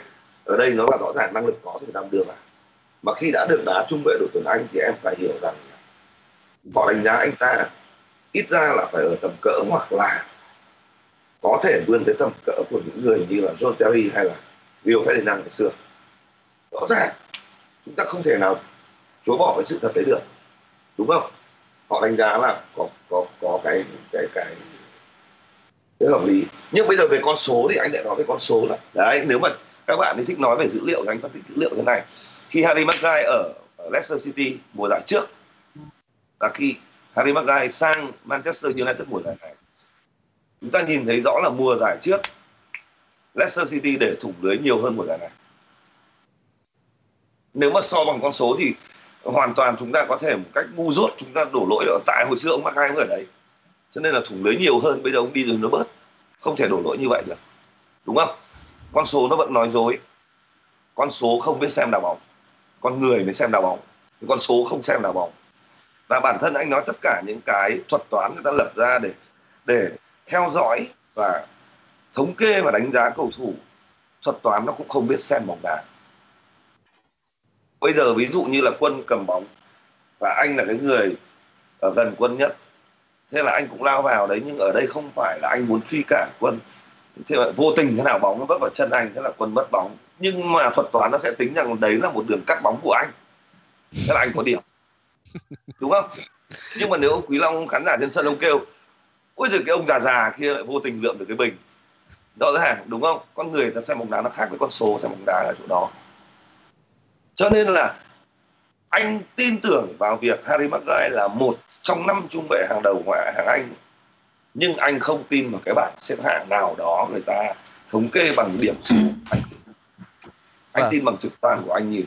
Anh tin bằng trực quan của anh nhìn. Và quay lại anh nói luôn là bất kể trung vệ hàng đầu nào trên toàn cầu này chứ đừng nói ở cả ngoại hạng Anh. Cũng đều mắc sai lầm hết. Kể cả những người chúng ta đã từng thần tượng và yêu quý như là Paolo Maldini, như là Cannavaro, đúng không? Tất cả đều mắc sai lầm cả. Nhưng cái quan trọng là có hai cái điểm sai lầm đó. Một, nó có bắt cái đội bóng phải trả giá lớn hay không? Sai lầm mà dẫn đến một trận thua, nó khác với sai lầm để đội bóng vẫn thắng 5-1 hay là 5-2 nó là hai câu chuyện khác nhau. Con người ta vẫn bị kết quả nó chi phối và kết quả nó đánh giá nhất. Cái thứ hai nữa là cái sai lầm của anh nó có buồn cười hay không, nhìn nó có bị mắc cười hay không. Thì cái chết giờ của Magai tức là chúng ta nhìn lại trận Bernabeu đi. Đúng không? Bernabeu, cái trái mà Magai bị bị bị bị bị qua, bị sọ kim, anh nhớ là sọ kim thì phải. Cái đó chắc chắn không thể nào mà không bị chê được. Đấy, nhưng mà chúng ta phải quay lại, chúng ta nhìn thế này. Nếu mà muốn đánh giá một trung vệ, chúng ta phải xem xét anh ấy mạnh cái gì và anh ấy không mạnh được cái gì. Thì anh nói thật là trong quá trình anh theo dõi theo dõi Harry Maguire thì anh thấy là Maguire là một người đá bằng đầu. Anh ấy đá bằng đầu. Maguire không mạnh ở trong những tình huống một đối một. Maguire luôn luôn là cái người mà nếu mà đá chỉ huy hàng phòng ngự sẽ đá rất tốt đá chỉ huy hàng một người giải đá rất tốt. Nhưng nếu mà anh ấy đá như một đấy, chúng ta ngày xưa gọi là trung vệ dọc đi. Bác ai không phải là người đá trung vệ dọc, bác ai không phải là cái loại mà chém đinh chặt sắt lao vào là là để để một đối một với đối thủ. Anh ấy đá bằng đầu. Thì quan trọng là gì? Ai đã trở thành trung vệ xuất sắc của Premier League trong màu áo MU hay chưa mới là câu hỏi đáng đặt ra. Thì anh cho rằng là chưa bởi vì anh ấy chưa được đặt vào một cái hệ thống phù hợp. Bên cạnh anh ấy là ai? Cái hệ thống phòng ngự ở đó nó vận hành thế nào? Đấy mới là cái câu cái câu hỏi lớn nhất. Và nó dẫn đến vấn đề là tại sao De Gea lại luôn bị đặt câu hỏi là liệu anh này có bị đánh giá quá mức hay không? Chúng ta phải nhớ rằng một thủ môn muốn có được sự tự tin thì anh ta phải được chơi sau lưng một cái hàng phòng ngự vững chắc cái đã. Nếu mà cái hàng phòng ngự mà không biết thủng chỗ nào thì ông thủ môn nói thật đau tim lắm. Thì chắc chắn là ông thủ môn ông sẽ mắc phải những sai lầm. Bây giờ chúng ta đừng có nghĩ rằng là ông David De Gea này là bị đánh giá quá cao. Chúng ta hãy nhìn lại cái cái khâu tuyển trạch của Real Madrid thì họ không phải là những kẻ mắt mù để họ đâm đầu và họ muốn mua David De Gea. Đúng chưa? Cái cơ bản nhất họ nhìn thấy ở anh ta những cái giá trị nào đó. Nên họ mới muốn mua nó bảo ông De Gea này có đẹp trai hay không đến mức mà phải đem về để làm Galactico hay không thì ông cũng chưa phải là đẹp trai đúng chưa rõ ràng. Ở đây là nói thẳng luôn, họ nhìn bằng tài năng. Nhưng quan trọng là cái tài năng đấy đã được đặt đúng trong một hệ thống để mình phát huy được hay chưa, thì anh cũng cho rằng là chưa. Và đó là cái mà Manchester United cần phải cải thiện, thực sự cần phải cải thiện. Nếu như mùa giải tới họ muốn trở thành đội bóng quay trở lại chinh phục cái cái chiếc vô địch ngoại hạng Anh vì đối thủ của họ bây giờ toàn hổ báo cả chứ không phải là tầm thường. Anh ở là anh nói, anh chưa nói đến những đối thủ cạnh tranh chức vô địch. Những đối thủ ở phía dưới Mon Men muốn vào top 4 cũng kinh khủng lắm. Thì muốn như vậy phải cải thiện. Cái hệ thống phòng ngự phải cải thiện. Thì lúc đấy mới nâng tầm Harry Maguire lên được, mới nâng tầm David De Gea lên được. Chứ còn bây giờ đã đã cạnh những cái người mà nói thật là bản thân mình mình cũng cảm thấy là không thể tin nổi, thì mình cũng đánh mất chính sự tự tin vào bản thân mình cho nên là xem bóng đá thì anh vẫn khuyên là nên xem là bằng trực quan của mình. Đừng xem bằng con số con số nó không biết đâu xem là bóng đâu. Còn con số nó chỉ hỗ trợ mình trong việc là để mình đưa ra một nhận định cuối cùng thì mình bảo à nếu mà tôi tham chiếu vào con số cộng với những cái tôi được nhìn trên sân thì tôi cảm thấy rằng nhận định này có thể là hợp lý, chứ không có chuyện đúng sai đây. Vâng ạ, rất là cảm ơn anh Hà Quang Minh vì ờ, một uh, quãng thời gian rất là dài và anh đã phân tích về câu chuyện của Harry Maguire. Rất nhiều những bạn trẻ nói rằng là chú Minh nói hay quá và chú Minh nói thuyết phục quá những cái câu chuyện như vậy. Đúng là phải một người trải nghiệm cuộc sống rất là nhiều rồi là uh, nhìn nhận những cái vấn đề uh, một cách uh, hợp lý thì mới có thể có những cái chia sẻ như vậy tôi và Hoàng Thông cũng gật gù với nhau. À, Hoàng Thông nhớ không khi mà chúng ta còn làm với nhau ở ca cộng ấy thì anh cũng nói với em rất là nhiều về những cái câu chuyện kiểu như thế này. Tức là chúng ta đang được tiếp cận với rất nhiều những thứ liên quan đến con số, liên quan đến công nghệ, liên quan đến uh, những cái thứ mà chúng ta tưởng như là à chúng ta phát hiện ra một điều gì đó khi đọc ở một đâu đó có những cái con số thống kê uh, và chúng ta được chạm vào nó nhưng uh, rồi chúng ta bị cuốn vào nó và đôi khi lạm dụng nó và và nó khiến cho tất cả những cái suy nghĩ của chúng ta đôi khi cũng bị uh, ảnh hưởng uh, khá là nhiều còn anh uh, Quý Long thì sao? Anh có thích những con số trong bóng đá không? Khi mà bình luận anh có thường xuyên uh, uh, nhìn vào những con số để có thể đánh giá tất cả mọi thứ hay không?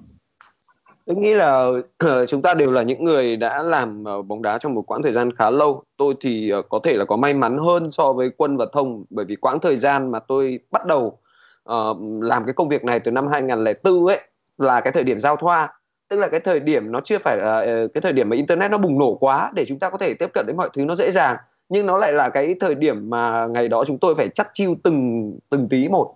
Tức là trước kia thì uh, ở đây thông qua câu chuyện này thì cũng đây cũng là lần đầu tiên tôi chia sẻ.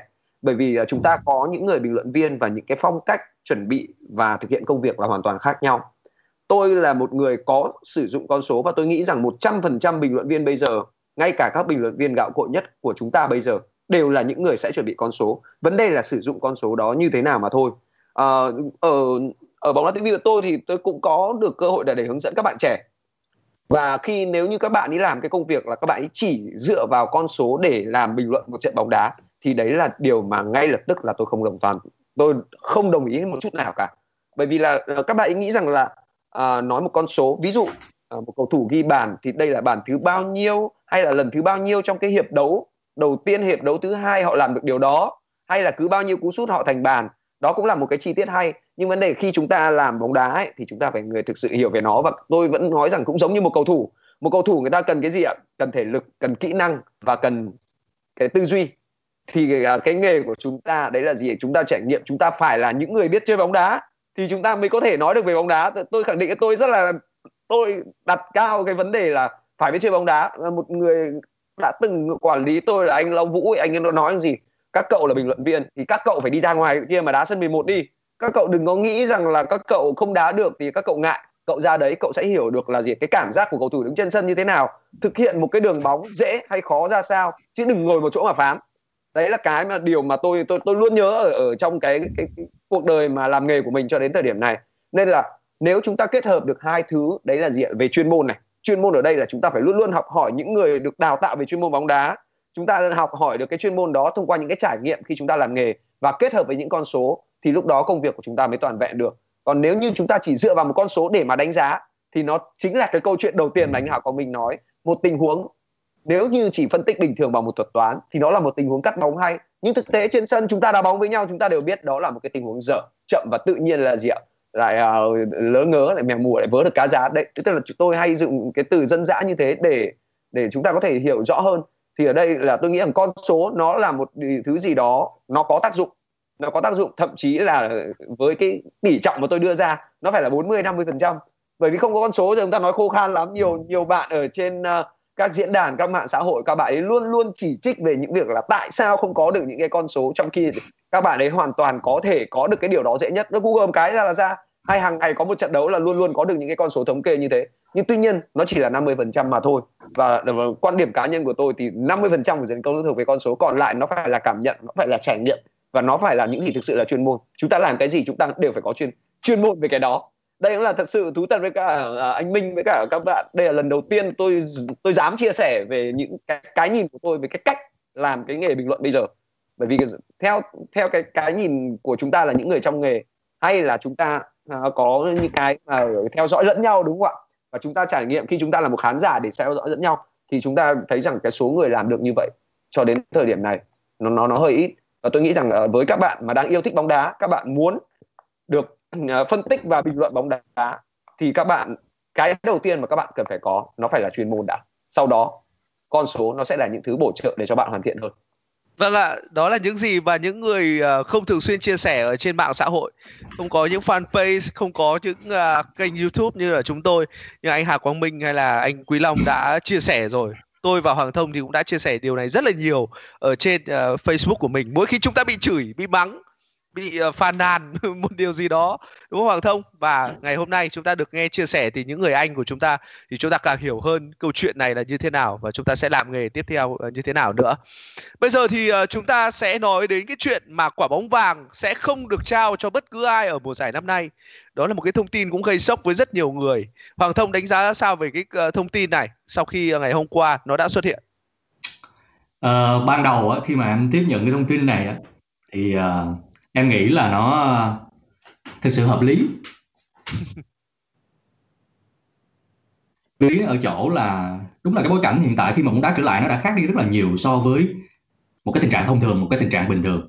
Bây giờ thì đồng ý rằng chúng ta đang được chứng kiến bóng đá trở lại, nhưng đó là một bóng đá với một cái hình thù rất là khác. Bóng đá ở những sân đấu không có khán giả, và đá ở sân nào thì nó cũng không không còn là câu chuyện anh được đá sân khách, anh anh phải đá sân khách hay là anh được đá sân nhà. Mọi thứ nó đều như nhau, không có khán giả tâm lý cầu thủ cũng khác. Nó rất là nhiều thứ khác. Đấy là chưa kể một số giải đấu cũng đã buộc phải tạm dừng. Bây giờ thì nếu như cứ tiếp tục um, diễn ra cái buổi lễ trao giải bình thường người ta vẫn cứ tiếp tục đánh giá thì liệu như vậy có công bằng hay không với những cái cầu thủ ở những giải đấu mà bị chính phủ yêu cầu phải dừng vô thời hạn kết thúc non như là Lý Con chẳng hạn như là giải ở Hà Lan vân vân. Dĩ nhiên là đặt Hà Lan so với những giải khác thì nó không công bằng. Nhưng mà điều đó cũng cũng đưa ra một cái chứ người ta phải tính toán đến sự toàn vẹn đến sự công bằng nhất có thể. Và trong cái bối cảnh hiện tại thì điều đó thực sự không thể có được trong cái bối cảnh này. Nhưng mà sau đó thì em lại cũng nghĩ nhưng mà như vậy thì nó lại bất công cho những người mà họ ta họ, họ đang thực sự chơi tốt vào thời điểm hiện tại. Những trường hợp như là Lewandowski những trường hợp như là Karim Benzema như là Cristiano Ronaldo thậm chí cả Lionel Messi nữa. Thì em nghĩ là tùy mỗi cá nhân thôi đối với cá nhân em thì ờ, thôi em sẽ tin vào cái cái cảm nhận đầu tiên khi mà mình tiếp nhận cái thông tin này. Em nghĩ việc không không tổ chức quả bóng vàng năm 2020 là một điều hợp lý. Còn anh Quý Long nghĩ sao về chuyện này? Tôi cũng nghĩ là hợp lý thôi bởi vì uh, quả bóng vàng nó là một điều gì đó đánh giá cái sự xuất sắc. Và xuất sắc này cần phải được đánh giá một cách toàn diện. Và trong bối cảnh năm nay khi mà đã từng có thời điểm mà người ta nghĩ rằng là các cầu thủ hay là các câu lạc bộ còn không muốn đá bóng nữa và họ phải quay trở lại với một cái nhịp độ nó hoàn toàn khác. Và cái thứ hai nữa là những người mà để thưởng thức những màn trình diễn của họ, nó cũng phải thưởng thức những cái màn trình diễn nó khô khan. Và đôi khi nó không không đem, không có được một cái cảm hứng. Tôi đã, tôi nghĩ rằng là cái câu chuyện mà phải dừng lại như thế này, nó cũng là một cái câu chuyện hợp lý. Tất nhiên sẽ có những cái sự tiếc nuối bởi vì à, đây là một năm mà có rất nhiều người mà không phải là Messi, không phải là Ronaldo, họ chơi rất là hay. Nhưng thật là tiếc, khi mà giải thưởng nó không được tổ chức nữa thì họ sẽ mất đi cơ hội. Nhưng tôi nghĩ rằng là nếu mà đã đã là đẳng cấp đã là đẳng cấp và đã là thời điểm mà sẽ có được những người thay thế, thì sớm muộn gì nó cũng có được những cái chủ nhân xứng đáng. Như vậy thôi, cái sự tiếc nuối đôi khi nó trở thành một cái cái động lực để cho họ có thể hoàn thiện mình hơn và họ có được một danh hiệu thậm chí là xứng đáng hơn. Vâng ạ, còn có những uh, cổ viên của Ronaldo hay là Messi cũng comment uh, ở trên này rất là nhiều nói rằng là ôi ở tuổi 35 rồi Ronaldo vẫn giữ được cái uh, khả năng ghi bàn ấn tượng như vậy ở Juventus ở Serie A rồi uh, sau đó Juventus vẫn còn có thể đi ở Champions League, cơ hội rất lớn để đoạt quả bóng vàng để san bằng được với thành tích của Messi. Rồi là còn những fan của Messi nữa cũng nói rằng à Messi lại không có cơ hội để uh, nhận quả bóng vàng nữa. Tất cả mọi thứ đúng và cả có những comment uh, cho thấy rằng là sự tiếc nuối với De Bruyne với Lewandowski những người đã thi đấu rất là hay ở mùa giải năm nay. Anh Hà Quang Minh này uh, quả bóng vàng ờ, đối với anh uh, nó mang đến cho anh cái cảm giác như thế nào trong uh, suốt cả một thập kỷ vừa qua? Và khi mà nó dừng lại thì thì thì anh cảm thấy nó nó có phải là một cái sự mất mát lớn với bóng đá hay không?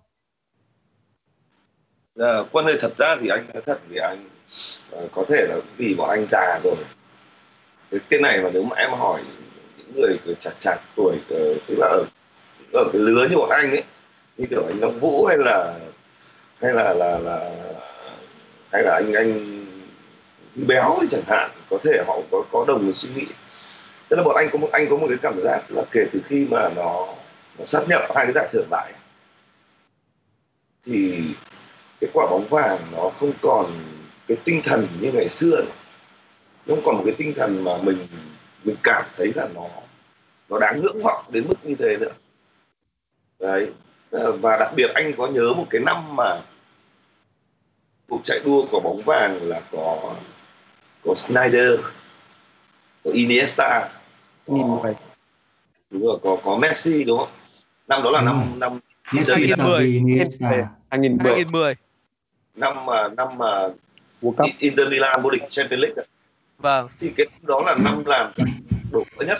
Đổ vỡ đổ vỡ nhất bởi vì nếu mà anh tính ra là nếu mà xét về thành tích ở, ở cấp câu lạc bộ thì đúng là không ai bằng Snyder không ai bằng Snyder cả. Nhưng mà nếu mà xét ở thành tích ở cả câu lạc bộ lẫn đội tuyển quốc gia thì không ai bằng Iniesta. Đúng không? Rõ ràng không ai bằng Iniesta cả. Và nếu mà nói về tài năng của Iniesta thì chúng ta đừng đừng có đùa đấy. Chẳng qua là tại Messi quá sáng thôi. Chứ còn nói thật như nếu như mà giả sử trong suốt thời cả một cái thời đoạn đó mà Barcelona không có một người như Messi chẳng hạn thì, thì Iniesta sẽ là cái ngôi sao trụ cột đấy. Khi quả bóng vàng trao lại không không rơi vào hai cầu thủ đấy. Không rơi vào cả Iniesta không vào cả Snyder thì anh cảm thấy là hình như hình như quả bóng vàng nó nó bị bắt đầu bị chi phối bởi cái cái cảm tính của cái người tiền tiền mộc phiếu nhiều hơn cảm tính yêu ghét, nhiều hơn là đặt cái yêu ghét của mình sang một bên đã và xét về cả một cái quá trình phấn đấu của của mỗi cầu thủ trong cả một mùa bóng đá thế từ đấy trở đi thì nó đến dẫn đến là cái việc hôm nay quân nói đấy, anh anh đồng ý với thông khi mà khi mà thông băn khoăn cái giai đoạn đầu là ở có những giải phải hủy. Thì anh cho rằng là năm nay hủy thì cũng đúng hủy cũng đúng bởi vì tại sao phải hủy rõ ràng cuộc đua của bóng vàng nó là một cuộc đua dù gì đi chăng nữa phải công bằng cái đã.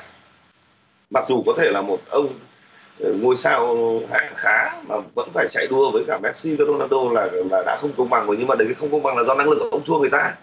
Chứ đâu phải là do khách quan đâu, đúng không? Nhưng mà nó phải công bằng ở chỗ là các cầu thủ đều phải được đá đầy đủ. Ở câu lạc bộ trong giải quốc nội lẫn cả đội tuyển quốc gia nữa chứ thì bây giờ cái covid 19 cái lockdown đó nó dẫn đến cái tình trạng là chỗ đá chỗ không đá. Thì bây giờ cái cuộc đua nó có còn có còn công bằng hay không? Đã dừng lại một chuyện. Cái thứ hai nữa cái quan trọng nhất anh cho là cái quan trọng nhất. Cái thứ trang trọng nhất của quả bóng vàng bao nhiêu năm nay nó là cái gala. Khi đó người ta công bố lên bao nhiêu người chờ đợi truyền thông thế giới đổ vào. Và đấy nó còn là vấn đề của, của tài trợ của tiền nữa ông UEFA nếu như mà năm nay ông ông, ông FIFA năm nay nếu mà ông quyết định ông tổ chức cái trao giải của bóng vàng ấy mà ông quyết định là nếu như mà tổ chức mà theo kiểu thôi chúng ta offline nhá ở nhà xong rồi ờ, cư dân mạng lên một cái đường dẫn nào đấy xem video thì nó sẽ dẫn đến mất màu. Mất màu đến khi tình hình trở lại bình thường thì liệu cái giá trị thương mại của những cái gala họ gầy công xây dựng bao nhiêu năm như thế? Nó có bị ảnh hưởng hay không? Họ phải đặt cái dấu hỏi ngay. Vì bóng đá đối với họ nó là một cỗ máy cái đã. Nó là một cỗ máy kinh doanh cái đã. Họ không thể để một cái thương hiệu của họ nó bị nhạt nhòa như vậy, mất nhạt nhòa như vậy. Cho nên cái việc họ nỗ lực, họ quay lại là, thôi được rồi, Champions League vẫn phải đá tiếp, Europa League vẫn phải đá tiếp, nhưng đã tập trung lại. Thì họ đang muốn lấy cái màu sắc của một dạng euro đưa vào đó, tức là vẫn phải đá nhưng mà đá sân trung lập ít ra nó còn tạo ra một cái độ gay cấn nào đấy độ cái sức hấp dẫn nào đó. Chứ họ kiên quyết không để vào cái tình trạng là hủy thì nó nó cũng, cũng, cũng nguy hiểm. Thế nhưng mà quay đi quay lại anh vẫn nói luôn là không biết mọi người có nghĩ như anh không nhưng mà ờ, ví dụ nếu như chúng ta là một người yêu thể thao mà chỉ yêu đúng một bóng đá thôi các môn khác chúng ta không yêu. Thì nhiều khi chúng ta nhìn vào các môn khác chúng ta thấy rất chán đúng không? Thế thì cái thời gian vừa rồi anh không biết là các em ở đây và tất cả những khán giả của quân khi mà xem một cái trận bóng truyền hình trực tiếp và trên một cái sân nó không hề có khán giả, thì lúc đấy mình có thấy cảm giác là cái thứ thể thao mình đang xem đó nó giống y như những cái môn thể thao bất kỳ nào mà mình đã từng cảm thấy không thích. Thì lúc đấy mới thấy rõ ràng cái tầm quan trọng về hình ảnh, thương hiệu đối với bóng đá và được mang lại từ khán giả nó lớn đến mức độ thiếu khán giả anh thấy bóng đá nó nhạt đi đến 70 phần trăm. Thật em cũng nghĩ thế. Đến em bình luận một trận bóng đá không có khán giả em còn cảm thấy wow mình thật là khó để nói hay một trận đấu như thế này thật. Dù là mình rất là nỗ lực ở chuyện đó mình rất là cố gắng để có thể uh, mang đến cái bầu không khí tốt nhất cho khán giả. Nhưng mà thật sự là mình cũng chỉ bình luận được khoảng 70 80% lúc bình thường thôi khi mà không có cái tiếng khán giả ở trên sân. Thực sự là như thế cảm ơn anh Hà Quang Minh vì đã có những cái chia sẻ như vậy. Anh cả anh Quý Long và Hoàng Thông nữa. Và bây giờ thì uh, em sẽ muốn kết nối với uh, một người bạn của chúng ta uh, một người bạn rất là quen thuộc ở chương trình này. Cường đã chờ đợi suốt hơn một tiếng vừa qua để xuất hiện ở chương trình này rồi. Tại sao mà anh chờ đến lúc này thì mới nói chuyện với Cương bởi vì là anh muốn kết nối với Cương để nói về câu chuyện của Cristiano Ronaldo uh, trong một cái thời gian mà Juventus đã băng lên đã chớp lấy cơ hội đã nhìn thấy Lazio rồi là những cái đội bóng uh, cạnh tranh của Juventus hụt hơi ở trong một cái giai đoạn dài vừa qua. Và Juventus đã có được những cái bước tiến rất là lớn để có thể uh, hướng đến ngôi vô địch tại Serie A mùa giải năm nay. Uh, vậy là những gì mà chúng ta đã dự đoán về Juventus đã xảy ra rồi cương ạ?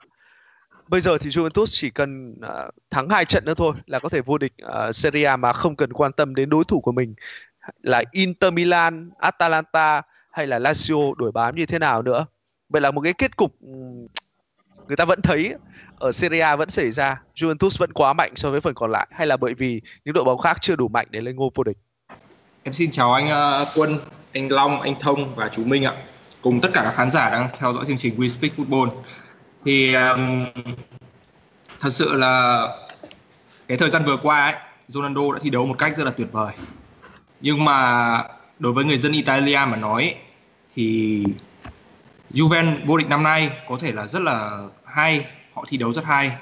Nhưng mà họ cũng rất rất vui bởi vì là cái giải Serie A nó đã trở lại, nó đã có tính hấp dẫn hơn so với những cái mùa giải trước. Juve năm nay có thể vô địch nhưng cái chức vô vô địch của họ không phải là một chức vô địch dễ dàng. Nó là một chức vô địch mướt mồ hôi mới có được. Và đến tận bây giờ là chỉ còn 4 vòng đấu nữa, người ta vẫn còn chưa dám khẳng định là Juventus đã có thể vô địch hay chưa. Vì vậy mà mình vẫn phải đợi thêm là hai vòng đấu nữa để xem là Juventus là chắc chắn vô địch và không cần quan tâm đến tất cả các các kết quả khác của các đội khác. Nhưng mà theo như em thấy thì Juventus họ thi đấu hay, họ có hàng công rất là tuyệt vời với cặp song sát Dybala và Ronaldo. Nhưng mà mình có thể nhìn ra là cái hàng thủ của họ nó đang bị hỏng rất là nhiều.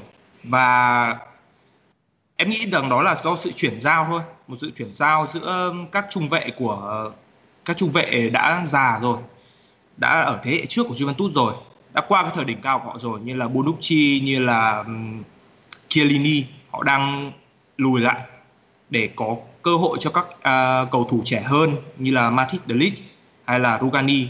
Nhưng mà mình có thể xem cái trận uh, derby Italia giữa Milan và Juventus mình có thể thấy được rằng ấy là cái họ lay họ ông Sarri ông ấy rất là loay hoay trong cái việc là chọn cái đội hình bộ tứ ở phía sau đứng trước mặt thủ môn như thế nào. Ông cứ loay hoay thôi chọn Bonucci, Rugani chọn Delis, Bonucci và Rugani, Delis rất là hoài loay hoay bởi vì không biết là triển khai như thế nào bởi vì ở dưới nó rất rất bị hỏng. Và mình có thể bởi vì phong độ của các cầu thủ à, hàng phòng ngự của Juventus nó đã bị nó đã bị giảm sút so với mùa giải trước. Cái uh, hình ảnh rõ ràng nhất đấy là cái bàn thắng thứ tư mà uh, anh Ante Rebic của Milan đã ghi bàn vào lưới của Juventus đấy ạ.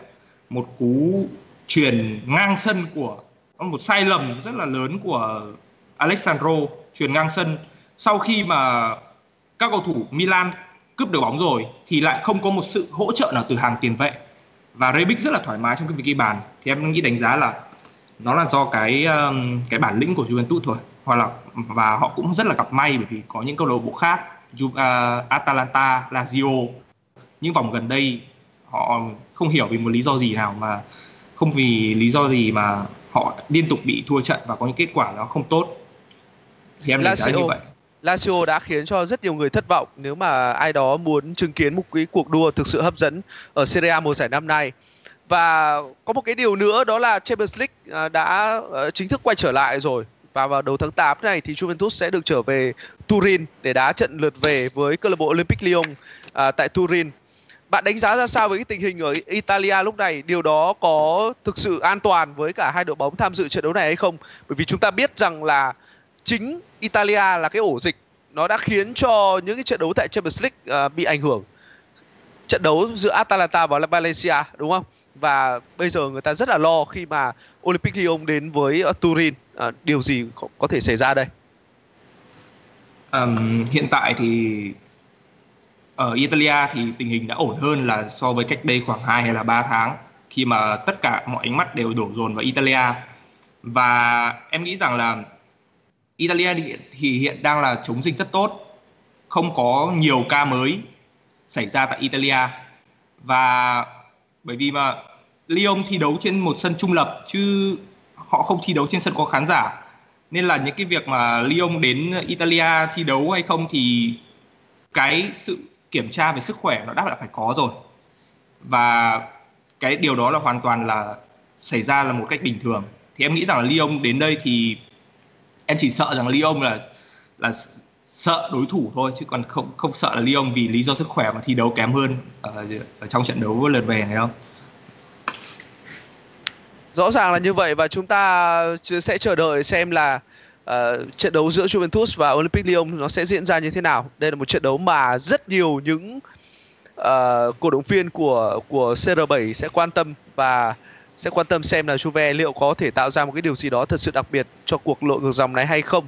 Cảm ơn Cương vì đã chia sẻ những cái uh, câu chuyện và những thông tin uh, từ Italia và chúng ta sẽ còn gặp lại nhau khi mà những uh, vòng đấu cuối cùng của Serie A sẽ còn tiếp diễn nữa. Serie A giải đấu là giải đấu còn nhiều trận đấu nhất tại uh, Italia à, tại châu Âu vào thời điểm này nếu không tính đến những cái giải đấu như là Champions League hay là Europa League. Uh, bây giờ thì tôi muốn trở lại với uh, ba vị khách mời uh, quen thuộc của chương trình này đó là anh Hoàng Thông, anh Quý Long và uh, nhà báo Hà Quang Minh. Chúng tôi cũng đã nói về uh, Ronaldo rồi, người đã đạt cái cột mốc 30 bàn thắng uh, tính đến lúc này và có một cái cuộc đua song phẳng trong cái cuộc đua trước giải vàng châu Âu với Immobile và Lewandowski. Anh Quý Long, nếu như mà chúng ta đi cả một cái chặng đường từ đầu mùa đến lúc này thì anh có bất ngờ không khi mà vào lúc này Ronaldo lại tăng tốc nhanh đến như vậy để tham gia vào cái cuộc đua trước giày vàng châu Âu chứ không phải là Lionel Messi? Ừ, tôi nghĩ rằng là nếu như uh, Messi là một người mà có một cái cách cách chơi bóng đôi khi đôi khi tôi nghĩ rằng là nó nó là sự cảm hứng. Thì uh, Ronaldo thì chúng ta đều biết anh ấy là người như thế nào anh ấy là người mà càng thất bại thì anh ấy càng mạnh mẽ hơn.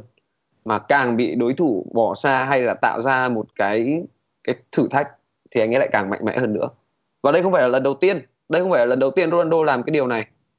Đúng không ạ? Từ khi mà chúng ta bắt đầu nhìn thấy anh ấy bước ra ánh sáng ở Manchester United, từ giải đấu quốc nội cho đến cuộc đua giành chiếc giày vàng châu Âu, luôn luôn là như vậy.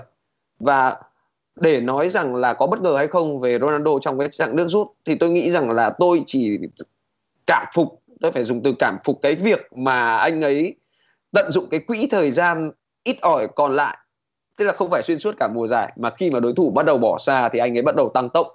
Và chúng ta đều biết là khi mà đối thủ đã bỏ xa rồi mà chúng ta mới bắt đầu tăng tốc thì cái việc mà chúng ta muốn đạt đến mục tiêu nó còn khó hơn gấp vạn lần so với việc là chúng ta sẽ chạy đua với họ từ đầu một cách sòng phẳng.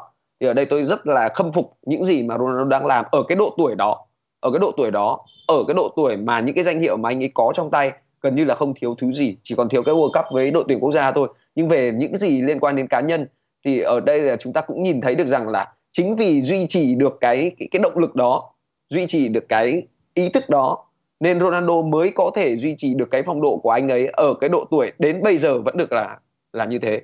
Và khi mà vẫn có một cái chế độ đặt ra cho mình những cái ngưỡng để vượt qua được cái giới hạn của bản thân thì tôi nghĩ rằng là năm nay và thậm chí là cả năm sau với cái hệ thống này mà Ronaldo đang chơi anh ấy hoàn toàn vẫn có thể làm được những cái điều như mà chúng ta đang thấy. Vâng ạ, ờ, những gì mà chúng ta đang thấy và thậm chí là hơn như thế nữa. Ở giai đoạn tiếp theo của một giải đời khi mà Ronaldo vẫn còn Champions League, một cái chặng đường rất là thú vị và chúng ta sẽ chờ đợi nó.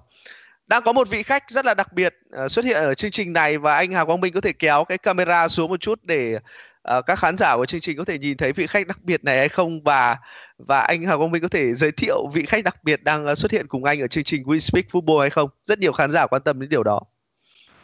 Con là con trai út của anh ấy nó thích chương trình của chú quân là cứ thấy cái bố làm là cứ lò dò lò dò dình kia xong rồi chui lên chào chú. Con chào chào các cô chú đi. Chào con. À, lớn này chào các chú. Đây bán làm việc mà các cái mà, mà vừa rồi anh anh thấy mà mà mà các em nói về Ronaldo Long nói về Ronaldo ấy anh thấy anh thấy rất là là là hợp lý. Anh có đọc một số comment ở trên cái, cái kênh của mình một số bạn là fan của Ronaldo. Các bạn hơi lo rằng là liệu năm nay quả bóng vàng ờ, bị hủy như vậy thì uh, Ronaldo còn còn cơ hội ở mùa giải sau không? Khi mà năm nay đã 35 tuổi rồi thì anh nói thật rằng là ở cái tuổi 31 32 mà phấn đấu được quả bóng vàng nữa là vĩ đại huống hồ thì đến bây giờ 35 tuổi mà vẫn còn vẫn còn nằm trong gọi là mình gọi là top list luôn đúng không? Thế thì các bạn, khi mà các bạn đặt ra một cái câu hỏi đầy lo âu như thế thì các bạn nên nhớ rằng là anh ấy đã giành được quả bóng vàng rất lớn, quả bóng vàng trong lòng khán giả. Cái đấy thì tôi nghĩ rằng là không phải cầu thủ nào cũng đạt được đâu. Mà thậm chí không chỉ là trong trong lòng khán giả, mà tôi nghĩ là ngay cả rất nhiều cầu thủ chuyên nghiệp vẫn nhìn vào đấy như một một cái một cái hình mẫu để phấn đấu. Mình mẫu để phấn đấu. Rõ ràng chúng ta đều biết rằng là Ronaldo không được ban tặng những cái bản năng thiên tài như là Messi. Nhưng mà bằng cái nỗ lực cá nhân anh ấy phấn đấu thì anh ấy trở thành một cái đối thủ cạnh tranh với Messi rõ ràng. Và có khi mà anh có cảm giác đây là cảm giác của anh thôi nhé. Anh cảm giác là khi mà Ronaldo rời khỏi Barcelona à ở Real Madrid thì ở Barcelona Messi đã cũng thấy hơi buồn buồn. Tự nhiên mình mất đi một cái đối trọng. Bởi vì chỉ những kẻ vĩ đại thì mới thích so kè với nhau. Đúng không? Cảm giác là mất đi một đối thủ lớn như thế là bản thân có khi Messi cũng cảm thấy là mất hứng thua với cả mấy ông Real, Real bây giờ nhìn thấy ở Real thì có gương mặt nào mà có thể sánh nổi với Messi để mà cạnh vâng. tranh được không? Chúng anh vâng. cảm thấy là như thế và em cũng đã tưởng tượng một ngày mà em không ờ, gì nhìn thấy anh Hà Quang Minh, anh Quý Long hay là Hoàng Thông không xuất hiện ở WeSpeak thì em cũng không biết là mình sẽ nói chuyện được như thế này hay không bởi vì là nói chuyện với với anh với anh Quý Long với Hoàng Thông khiến cho mình cảm thấy rằng là à mình luôn phải tập trung và và sẽ phải nói những cái điều gì đó thực sự hợp lý. Chắc là uh, Hoàng Thông cũng uh, có cái cảm giác này giống như anh. Hoàng Thông này uh, những cái thứ gì mà chúng ta đã được chứng kiến từ Ronaldo thì uh, thật sự là không còn gì phải bàn nữa rồi. Anh phải ờ, chia sẻ như thế này nhé anh không phải là người thích Ronaldo từ đầu. Thực sự là như vậy. Và thậm chí là lúc đầu xem Ronaldo anh còn không ưa cơ. Càng ngày xem rồi là mình ờ, bước qua một cái giai đoạn hết tuổi trẻ. Và đến cái tuổi này bắt đầu mình mọi thứ nó nó đầm đi rồi. À, trải nghiệm nhiều rồi thì mình lại cảm thấy những cái người như Ronaldo thực sự là những tấm gương. Thực sự là một tấm gương rõ ràng. Nó không chỉ là ở trong bóng đá đâu mà còn trong cả cuộc sống này nữa. Hoàng Thông. Ok, xin lỗi mọi người nha. Quên bật bật cái mic. Ok, vì anh Quân cũng đã có chia sẻ đến cái à, cái tình cảm của anh dành cho Ronaldo ấy, thì em thì em cũng muốn chia sẻ như thế này. Thì chắc là tại vì em là fan của Barcelona, thế nên là rất là khó để cho mình thực sự dành một cái tình cảm đặc biệt cho một cầu thủ đã từng khoác áo Real Madrid. Điều đó rất là khó. Đó là phải thừa nhận như vậy. À, nhưng mà ở đây thì à, đối với em em sẽ tiếp cận bóng đá theo một cái kiểu khác. Càng ngày mình con người ta càng lớn hơn và người ta anh em mình cũng tiếp cận bóng đá với một kiểu khác hơn. Và thông qua những cái câu chuyện, thông qua những rất là nhiều điều, những cái fact mà chúng ta biết được về Ronaldo, thì thực sự chúng ta mới cảm giác nể anh ta như thế nào. Ở đây thì cách đây chưa lâu á, ngay trước cái thời điểm mà Ronaldo cuối cùng cũng thực hiện quả đá phạt sau một khoảng thời gian rất là dài, anh ta không thể thành bàn từ đá phạt trực tiếp. Thì em đọc được một cái câu chuyện là vào năm 2014 rất ít người biết đến việc mà Ronaldo bị một cái chứng gọi là viêm gân mãn tính viêm gân ở đầu gối mãn tính. Cái chứng này nó khác so với những cái uh, căn bệnh khác. Bởi vì uh, đơn giản là nó không có thuốc chữa.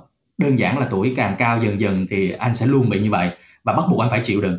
Ronaldo thì khi mà anh ta trải qua điều này á thì anh ta mới thay đổi cái lối chơi của mình. Trước cái giai đoạn đó thì người ta tính tính toán để thấy được rằng Ronaldo anh ta ghi bàn từ những tình huống solo những tình huống đi bóng rơi dắt đá phạt rất là nhiều. Nhưng mà sau đó những cái bàn thắng đến từ các kiểu như vậy nó ít đi. Nhưng mà thay vào đó thì Ronaldo lại gia tăng những cái bàn thắng bằng đánh đầu. Điều đó cho thấy là một Ronaldo anh ta biết anh ta biết cơ thể của mình đang như thế nào anh ta biết điều gì mà trong tương lai mình có thể khó có thể làm được duy trì một cách thường xuyên. Thế là anh ta mới tập luyện rèn luyện những cái kỹ năng khác.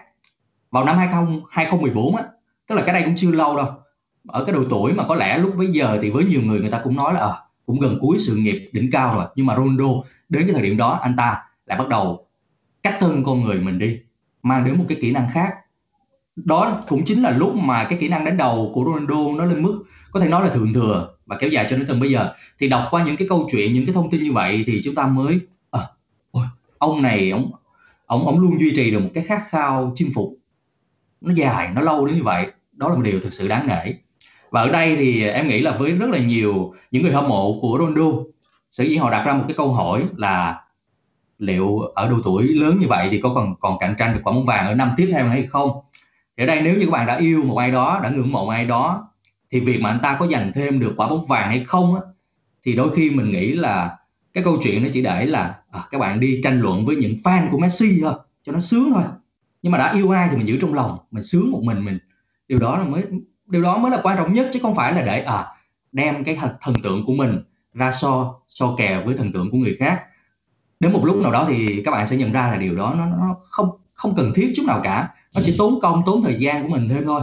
Nó chả để giải quyết được vấn đề gì. Bởi vì một một người đã yêu ai thì người ta vẫn sẽ cứ yêu người đó thôi. Và các bạn không thể áp đặt được quan điểm của mình.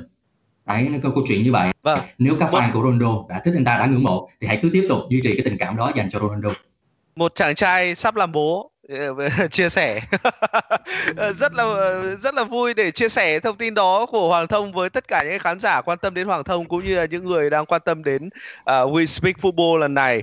Uh, 3.723.000 người à, xem trực tiếp. Đó là cái con số cao nhất của ngày hôm nay. Chắc là Hoàng Thông cũng bất ngờ với điều đó bởi vì là uh, hai số rồi Hoàng Thông không tham dự chương trình We Speak Football này.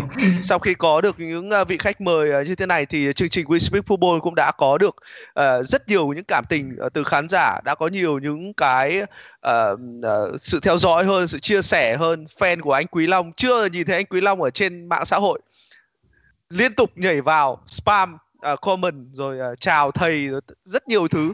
Nó đã diễn ra rất là thú vị ở đây. Đúng là anh và Hoàng Thông thì trải nghiệm cái điều này nhiều rồi.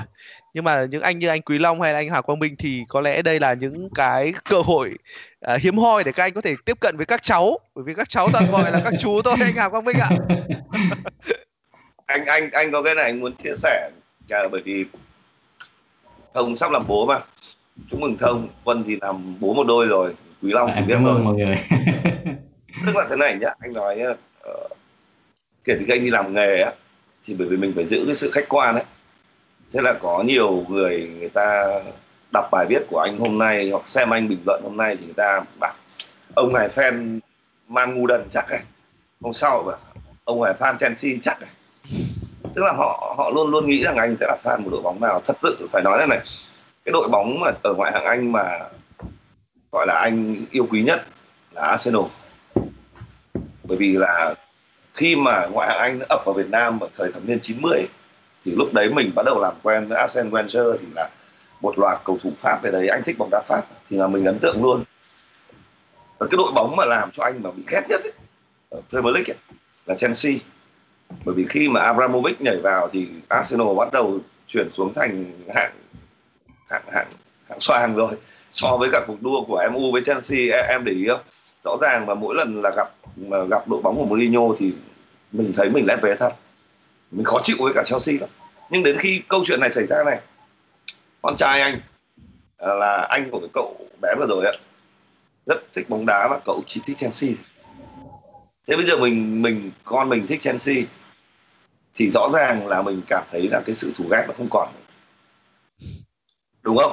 Bây giờ các bạn cũng vậy thôi, các bạn thích Ronaldo thì các bạn rất ghét những ai ủng hộ Messi, ngược lại các bạn thích Messi rất ghét những ai ủng hộ Ronaldo. Các bạn luôn luôn phải, cái cái đấy là cái tình cảm bóng đá rất bình thường, bởi vì bóng đá nó có hai hai cái tiếng ở trong tiếng Anh nó gọi là rival đấy đó là phải có kình địch. Mình phải ghét cái bọn kình địch chứ. Nhưng mà thử đi rồi một ngày bạn sống chung với kình địch thì bạn sẽ hiểu. Bạn sẽ hiểu thế nào. Và nó sẽ có những thứ còn vượt ra ngoài bóng đá mà kỳ niệm lớn nhất của anh là lần đầu tiên khi anh đặt đặt chân sang châu Âu thì uh, bữa đó là trên đồi bông mát ở Paris. Anh thấy có hai cặp và một cái cặp yêu nhau rất đẹp đẹp lắm. Họ ngồi tình tứ lắm. Anh mới xin phép là đẹp lắm. Tao muốn chụp hình với mày được không? Nó mày cứ chụp thoải mái. Tí nữa gửi cho tao. Thế là anh chụp thì anh chụp họ. Có một bức ảnh họ hôn nhau lắm đuôi. Và anh hỏi thì được biết là họ là khách du lịch từ Tây Ban Nha sang và cô này thì là fan của Barca, còn anh này là fan của Real Madrid. Thì câu chuyện đấy để đủ chúng ta hiểu rằng là cái thù địch trong bóng đá nên tồn tại, nhưng đừng take it personal.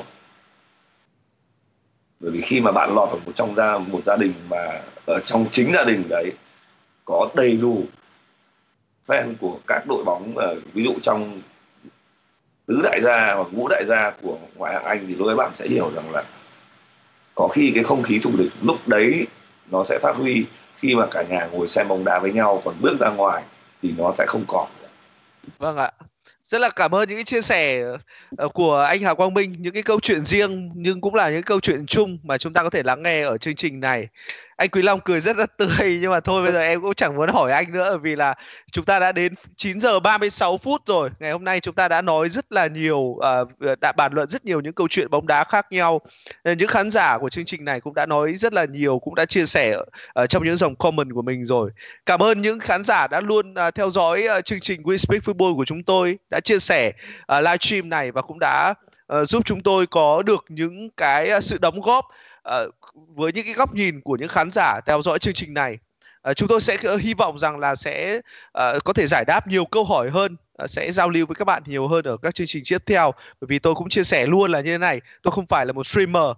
Anh Hà Quang Minh đương nhiên là không rồi bởi vì anh ấy hoàn toàn là chưa bao giờ làm stream như thế này cả. Anh Quý Long cũng vậy và Hoàng Thông thì uh, cũng không phải là một người uh, quá là giỏi trong việc là giao tiếp với khán giả trong một cái chương trình We Speak Football kiểu như thế này và chúng tôi sẽ cố gắng để thay đổi điều đó trong những chương trình tiếp theo. Dù sao thì uh, những cái cột mốc uh, vẫn được uh, chúng tôi chinh phục giống như Ronaldo chinh phục mỗi uh, trận đấu vậy. Ngày hôm nay là 3.700 và tôi hy vọng rằng tuần sau sẽ là 4.000 người theo dõi trực tiếp chương trình We Speak Football. Cảm ơn uh, tất cả mọi người. Bây giờ là lời tạm biệt của chúng tôi. Hẹn gặp lại vào thứ ba tuần sau cũng trên kênh YouTube của Bình luận viên Anh Quân.